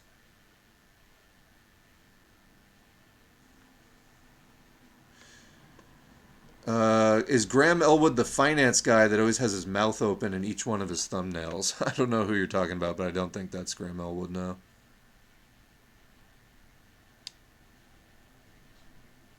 After understanding imperialism, the 19th and 20th century make much more sense. Absolutely. There was direct U.S. intervention in Greece during the Civil War after the UK backed off. Yeah. There have been many reports, including one about the egg monopoly of the U.S., that made a 700 fold year on year profit by artificially causing a quote shortage of eggs and raising prices. That's what I was saying is like these companies that are claiming like shortages, um, they're also claiming record profits. So I would be somewhat skeptical of their claims.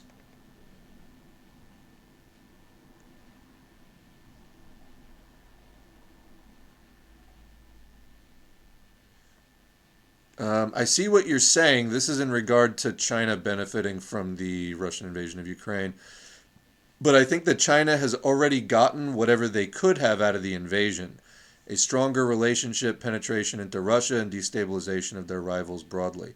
Now, my point is um, if Russia were to make peace with Ukraine, pull back the invasion, and then the sanctions and the boycotts by Western capital against Russia were to subside, then Western capital would be back into Russia, picking up where it left off, and Chinese capital would not have those opportunities. So that's what I'm saying.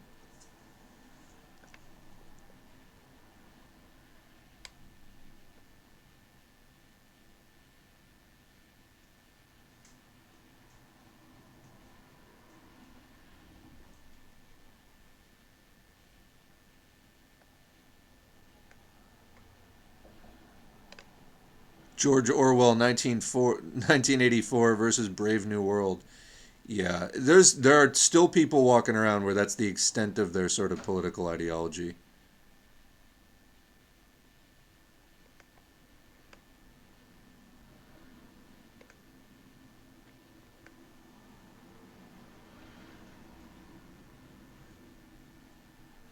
Uh, my mother, who is in her late 60s, when she talked about her time in West Germany, said she remembered a lot of armed guards everywhere. It was very militarized. George Snorwell. How have I never heard that before?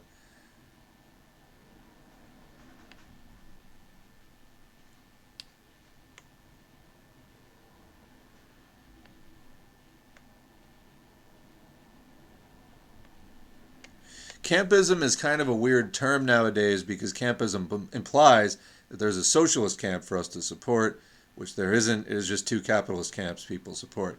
Yeah, I, I think of it as kind of like degenerated campism because for exactly that reason. The socialist camp, uh, you can go back. So Stalin had a piece in 1919, the end of World War One, talking about. It's a very short piece. We have it on the channel. There are now two camps: the imperialist camp and the socialist camp, and this is the dawning of a new age, etc. And um, so, in other words, when looking at class struggle, there was a new dimension opened up because we're no longer talking about just class struggle within a country, but sort of um, international conflict also being a, a type of class struggle because you had a, you know, the USSR led by a different class than the imperialist countries. But um, you know that there was a lot of people who kind of just stayed at that level, like uh, didn't look any further as far as you know, is the USSR um, revisionist? Are they still upholding that? And so, anyway, not to get into all the details of that, but now we're at a point where it's just, um, as you said, you know, there's not even really that that socialist camp has degenerated to the point where it can hardly be called that, and yet people are still behaving as though that kind of uh, international struggle can be a stand-in for class struggle on a on a world scale. Um, most of these people seem to me to be right wingers trying to sell you something. So.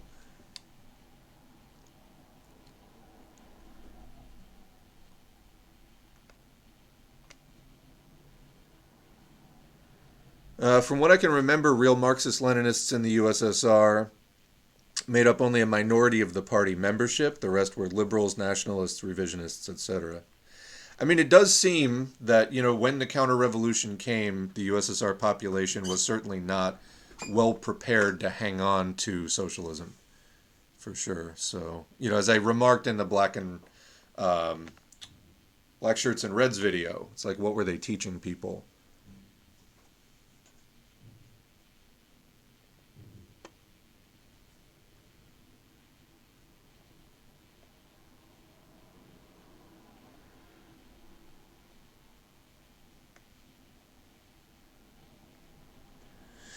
All right, catching up with the chat here, and then we're going to do um, the last few articles quickly, and then that will be it for today. Not going to be so much of a marathon today, but.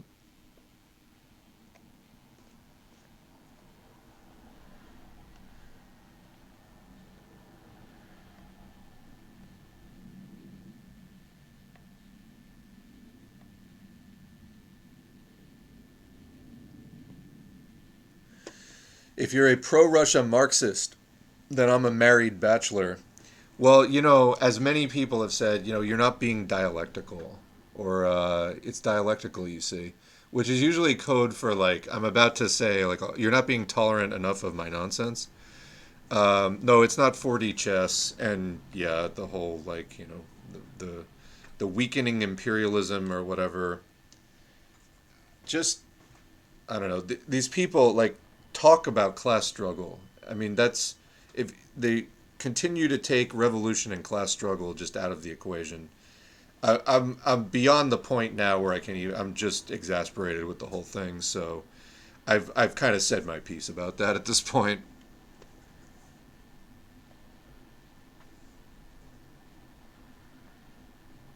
Yeah, no war but class war. Absolutely. Um, it's the only war that would actually, you know, benefit anything out of. Um, that was badly said, but I think you get the idea. I still wear a mask everywhere I go, and I still get funny eyebrow raised looks from people.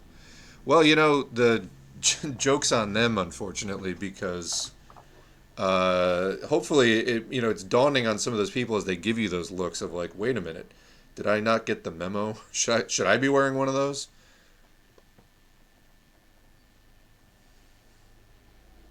had a customer say some absolutely stupid stuff a few weeks ago about my mask, saying, You don't need the mask. We are all infected. What the fuck are you talking about? Yeah, this isn't uh, this isn't The Walking Dead. we all have it. Um, no, no, that's not really how this virus works. You can get reinfected on like a monthly basis.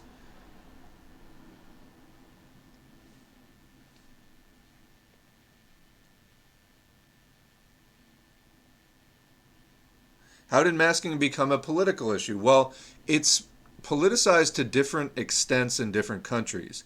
In the more right wing countries, it tends to be more politicized. But there were other countries where it just wasn't that politicized in the first place. So in the US, it's politicized because the US is fucking insane. You know?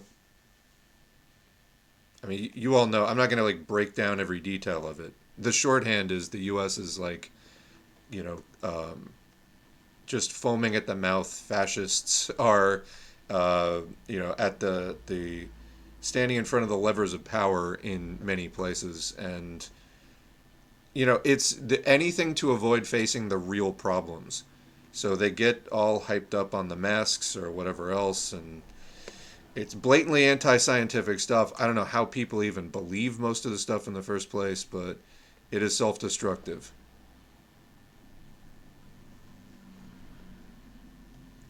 Okay, Konichiwa, you really need to stop on the Russia stuff. Just telling you now.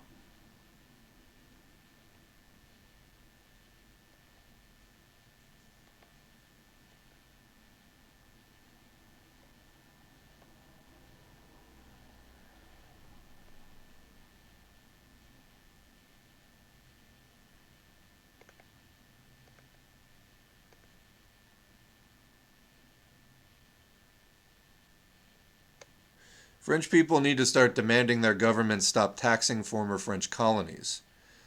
I would support that 100%. Is are there any political factions in France doing that that we could perhaps elevate? I don't know.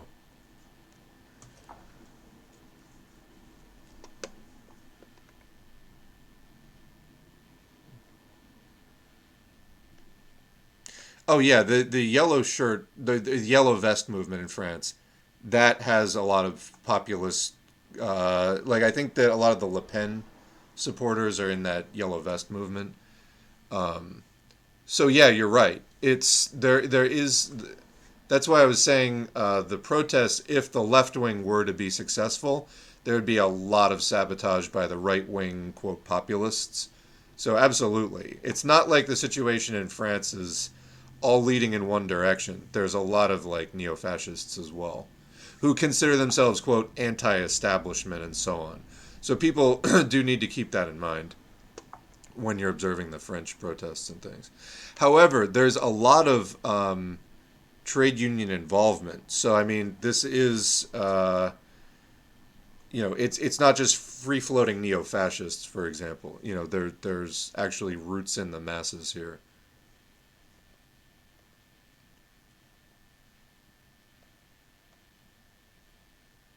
Well, I'll see if I can dig more into this. Um, I'm not even sure of good sources on that off the top of my head, but um, you know, uh, see if we can get a political breakdown somewhere. If anyone listening to this on YouTube after the fact um, has some recommendations, I'd be happy to take a look at them for covering them.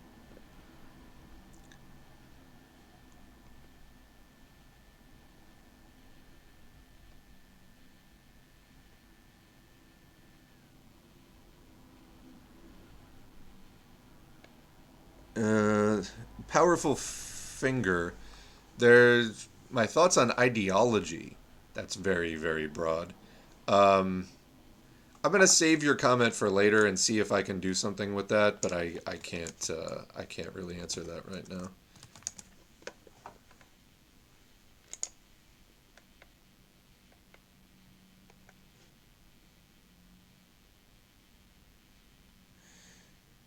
Uh, go over articles about the nature of settler colonialism on stream. Um, I don't. Uh, I don't see why not. I don't. I don't have anything, sort of. Um,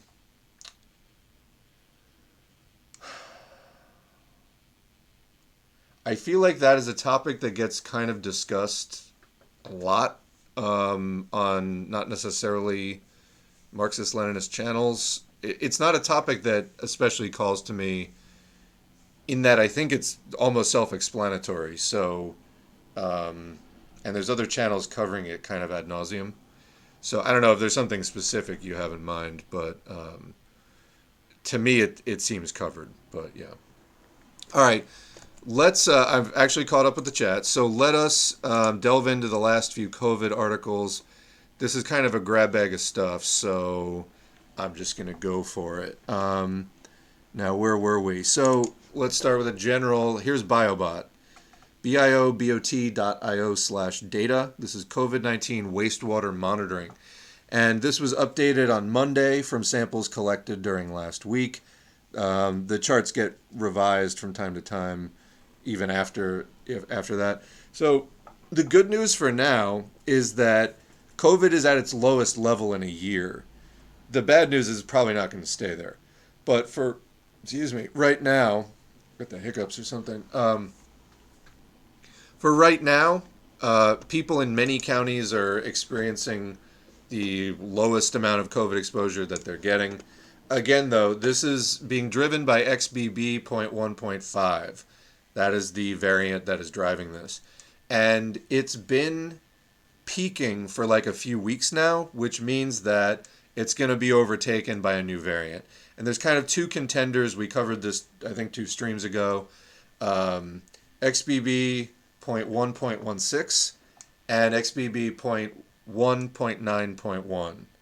Those um, are the two variants right now that have a growth advantage over XBB 1.5 and are likely to overtake it in the coming weeks, maybe sometime in May.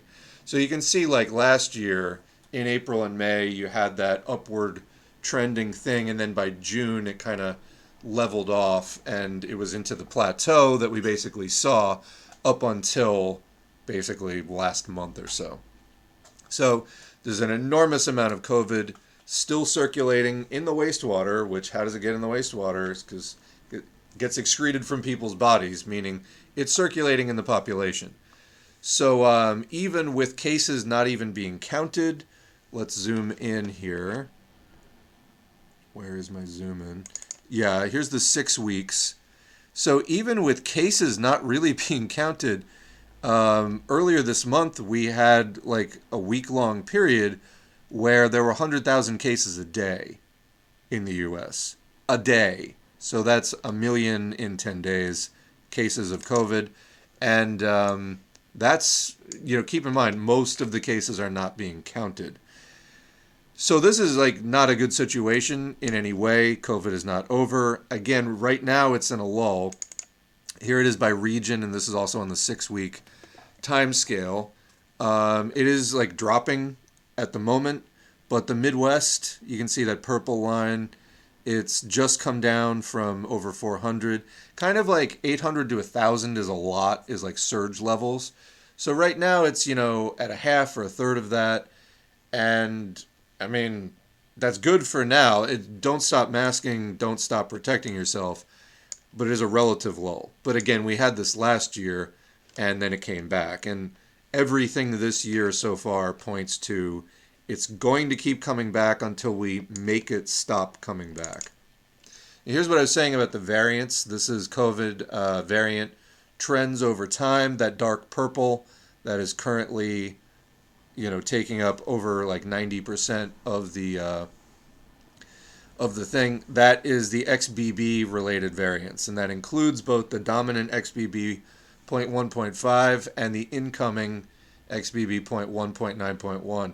The other one, the XBB 0.1.16, is uh, I think originating out of India. That's where the big first big big outbreak of that is happening. Um, it is in the U.S., but I don't think that there's a big outbreak of it in the U.S. yet. However, both strains seem to have a um, growth advantage relative to the 1.5 and should overtake it at some point. Uh, just hasn't quite happened yet. So, uh, but that's you know that's what we see is these strains every few months it mutates and and there's a new strain coming in to take the place of the last one and then there's a big outbreak and there's a lot of new cases and this and that. Uh, what else do we have here? Something about T cells. So Anthony J. Leonardi, uh, if you're interested in COVID, definitely follow at Fitter. Sorry, Fitter Happier AJ is the handle. Um, this is a guy who did his doctoral thesis, I think, on something related to T cells. I forget off the top of my head, but um, knows what he's talking about when it comes to COVID. Has been fighting for um, awareness that SARS 2 attacks and kills T cells, causes T cell exhaustion and depletion. And that was pushed back on by many mainstream sources. He has continued to fight for it and now it's being more widely um, recognized. So the Dana Farber Institute writes that T cell exhaustion is seen in SARS coronavirus 2. It's accepted that there is T cell exhaustion from COVID. So that certain person messaging people that I was wrong is wrong. added to the T cell harm that is now accepted. So you can see the Dana Farber Cancer Institute saying, quote, exhaustion is not only seen in cancer fighting T cells, but is also frequent in the setting of viral infections such as human immunodeficiency virus, or HIV, hepatitis B and C viruses, and COVID 19 SARS coronavirus 2. So they said there wasn't T cell exhaustion. They said that it wasn't harming CD8 T cells. They said that herd immunity would be achieved. Wrong on all counts. I applaud this guy for sticking it out and full support. What else do we have? Um, risk for stillbirth among pregnant individuals with SARS coronavirus 2 infection varied by gestational age. So we know that there is a risk of harm to uh, you know to babies in the womb basically um, there is placental damage that can occur due to SARS-2 infection. Anyway, what this study went into, it aimed to examine the association between the timing of a SARS-2 infection during the pregnancy and then the risk of stillbirth. So stillbirth is when the baby is born dead. Um, and it's a horrible situation, but that that's what it is. So they weren't um, studying, in other words, all of the possible harms that can occur during gestation, just specifically that outcome of you know of being DOA basically. So um, what did they find? They found that uh, there were a number of risk factors, basically older age, black race, hypertension, acute respiratory distress syndrome, or acute respiratory failure, and placental abruption were found to be consistently associated with stillbirth across different trimesters. The conclusion of the study is that basically increased risk of stillbirth associated with COVID 19 only when pregnant individuals were infected during early and mid pregnancy and not at any time before the delivery or during the third trimester, suggesting the potential vulnerability of the fetus to SARS coronavirus 2 infection in early pregnancy. Our findings underscore the importance of proactive COVID 19 prevention and timely medical intervention for individuals infected with SARS coronavirus 2 during early and mid pregnancy. So, this is not hugely surprising um, in that, you know, when the fetus is much smaller and less fully formed, it uh, tends to be more susceptible and vulnerable to a wide range of things. Um, toxins in the diet, like all kinds of things, just hit harder when the baby is not well formed yet. So, so it is with SARS-2 as well. There's an increased risk of stillbirth um, if the mother is infected um, early when the fetus is still basically in the first half of um, development in the womb. So, yet another risk of SARS 2. Now, here's another one that doesn't get talked about a lot, but it is on all the symptom lists. Pathogenicity, that would be the generation of disease. Patho means disease, gen means create.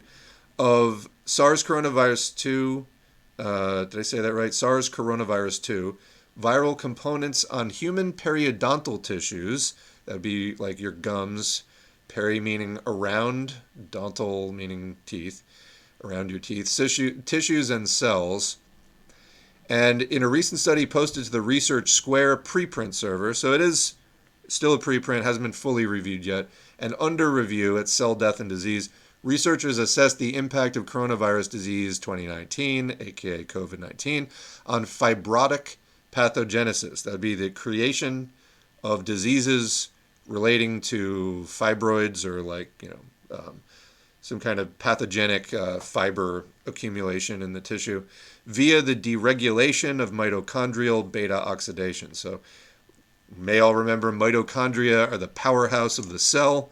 And um, so basically, SARS 2 can deregulate mitochondrial beta oxidation, resulting in fibrotic disease in the gums. So you can get pretty severe gum disease actually from SARS 2.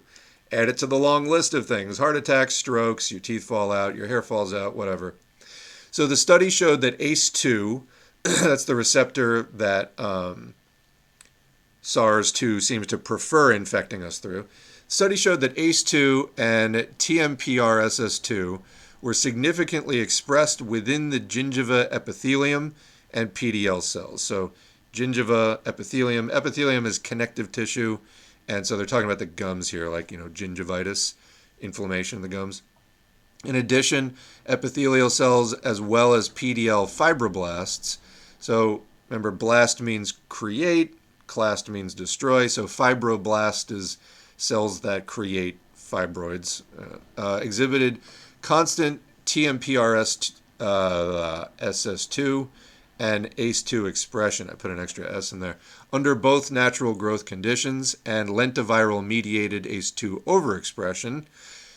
What does that mean? So, both under the normal conditions in your gums and when you take gum tissue, add a lentivirus, which creates ACE2 overexpression, so it makes even more ACE2 receptors than there would normally be.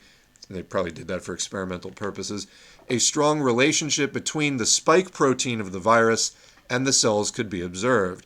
The study confirmed that SARS coronavirus 2 could directly infect PDL fibroblasts. At six hours of infection of the PDL cells, only membrane protein significantly promoted cell pro- proliferation. Although at 48 hours, envelope as well as membrane proteins. So you get spike protein, membrane protein, envelope protein. These are all things on the virus. Both increased the BRDU incorporation index. On the other hand, spike protein was incapable of modulating cell growth. At 48 hours, the data suggested that only the membrane and envelope, but not the spike or nucleocapsid, promoted apoptosis. Apoptosis is programmed cell death. Additionally, only the membrane and envelope protein cohorts led to a considerable rise in senescent or dying cells at 6 and 48 hours. So, the conclusion, anyway, we'll skip the technical stuff. Overall, the study findings presented a unique mechanistic understanding how SARS coronavirus 2 infection can impair human health at the cellular and molecular levels, particularly in generating fibrosis. The researchers believe that the present findings could be applied to various body systems to explain and investigate the pathogenesis and therapy of uh, fibrosis. So, kind of breaks down your gums and replaces them with uh, fibrous tissue, which isn't really the kind of structure that you need in large amounts in, in that uh, area of your body. Now, what else do we have here? Um, inflammation is culprit behind long COVID study suggests. This is from UW Medicine Newsroom, February 24, about six weeks ago. Murine research indicates that the S1 protein, uh, be the spike protein, is a gatekeeper for how the SARS coronavirus 2 virus crosses the blood brain barrier. There is an image of the coronavirus with the S1 protein appearing as the flower like structures on its surface. Beautiful. Um, Dr. William Banks had a case of COVID 19 that beautiful but deadly. They carried some hallmarks of long COVID, a debilitating version of the virus that lingers for months and raises risk of long term impairment. Quote, I couldn't remember things, and I lost my ambition to remember, Banks said. The two together were terrible.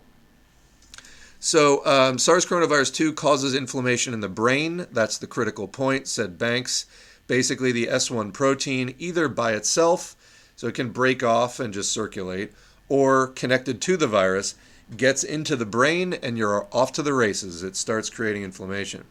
It may make, uh, if you have Alzheimer's and other cognitive diseases, you seem to be at particular risk when the S1 protein, either by itself or attached to the virus, crosses into the brain. It may make it worse, bring it on sooner, or it may cause its own version of cognitive impairment alongside the Alzheimer's or other cognitive disease. By analogy, that's what diabetes does. It increases the risk of Alzheimer's disease and it also creates its own version of cognitive impairment. This sort of ups the odds that something like this could happen with SARS coronavirus 2. It's just a flu, it's just a cold. Banks said that next steps for study include examining animals to see what the long term effects of inflammation are on a brain that's been infected with COVID 19 for longer periods. Months translate to years in the brains of mice, for example, allowing a more advanced understanding of the disease. The researchers also want to test candidate drugs that might block or prevent certain kinds of neuroinflammation. finding the source of brain inflammation amid the quickly advancing understanding of mechanisms for dementia diseases raises an alarm. Quote, I think the other big concern is that we're showing that the Alzheimer's disease model has a lot more inflammation, so the study is really kind of advancing all the things that we had feared. But on the other hand, if it's true that brain inflammation is the culprit, culprit, excuse me, which we also think is the culprit for cognitive impairment and brain injury and football injuries and everything else. So you've maybe heard about football players that get that concussive syndrome from like getting knocked in the head repeatedly. Well, what happens? The brain gets injured, you get sort of inflammation off of that, causing again cognitive impairment because that's what your brain is doing, cognition. Then we're a little bit closer to figuring out what needs to be studied.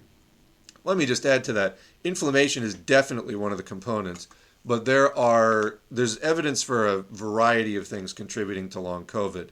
Um, there's another channel on YouTube, Gez Medinger, G E Z Medinger, uh, M E D I N G E R, that covers long COVID. I haven't checked in with them in a while, but they had a lot of good stuff um, highlighting that there's like half a dozen possible and even probable sources of COVID 19, including inflammation, um, persistent viral infection, uh, disruption of the gut microbiome, causing all kinds of mayhem.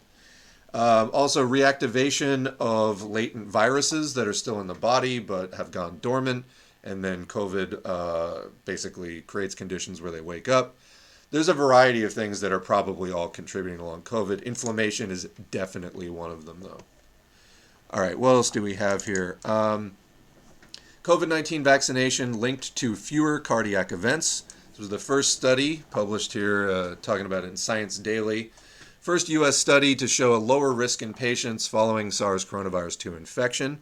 Summary Analyzing the most extensive data sets in the U.S., researchers have revealed that vaccination against COVID 19 is associated with fewer heart attacks, strokes, and other cardiovascular issues among people who are infected with SARS coronavirus 2, the virus that causes COVID 19. Not going to go all the way through this one. We've covered multiple articles that show that, um, you know, whether it's the myocarditis or a variety of things, the vaccine does show a strongly protective effect, um, despite the anti scientific nonsense that the anti vaxxers say. Um, here's just another piece of evidence to uh, support that conclusion. What else do we have here? Um, what was I looking at here? Oh, this is not related to COVID, but um, I have a whole article. Maybe we can get into this another time. The CDC team that was studying the health impacts of that Ohio, the bomb train that blew up with all the chemicals, or was blown up rather, um, with all the chemicals. The CDC team that went there to study the effects got sick while they were investigating. That's how bad it is out there in East Palestine. All right. Uh, moving on to the next and I think last thing here. No, there's one more thing I wanted to mention. So, monkeypox investigation as new cluster sparks fears of possible mutation. Concern grows over drug resistance after latest infections were detected among vaccinated individuals. Harriet Barber, this is just from two days ago. So, um, investigation has been launched in France after 59% of people in a new monkeypox cluster, or mpox, they're calling it also now, uh, claim to be fully vaccinated. While the jab does not offer complete protection against the disease, usually only 25% of French cases are in vaccinated individuals. So you have an unusual amount of um, vaccinated people still getting the thing anyway. So did the uh, virus mutate? What's going on there? All right. Actually, I'm going to have to call it here because I do have to get going. Um, I want to thank the patrons for today. I apologize to everybody who uh, has posted things in the comments. I will collect the comments uh, from the last like 15 minutes or whatever and get to them later. I don't know if I'll be able to do another stream this week, but we will cover that. Uh, but patreon.com slash socialism for all. Uh, this one is actually up to date, so I appreciate everybody giving the support. I am able to spend much more time on this than I'd be able to do without that support and pulling all the articles and all the things that need to be done. Thank you very much. Thank you to the people who showed up in the chat on Twitch today, including the moderators, to keep things in line. Uh, you all helped to make the chat what it is and to make these final posted videos on YouTube what they are.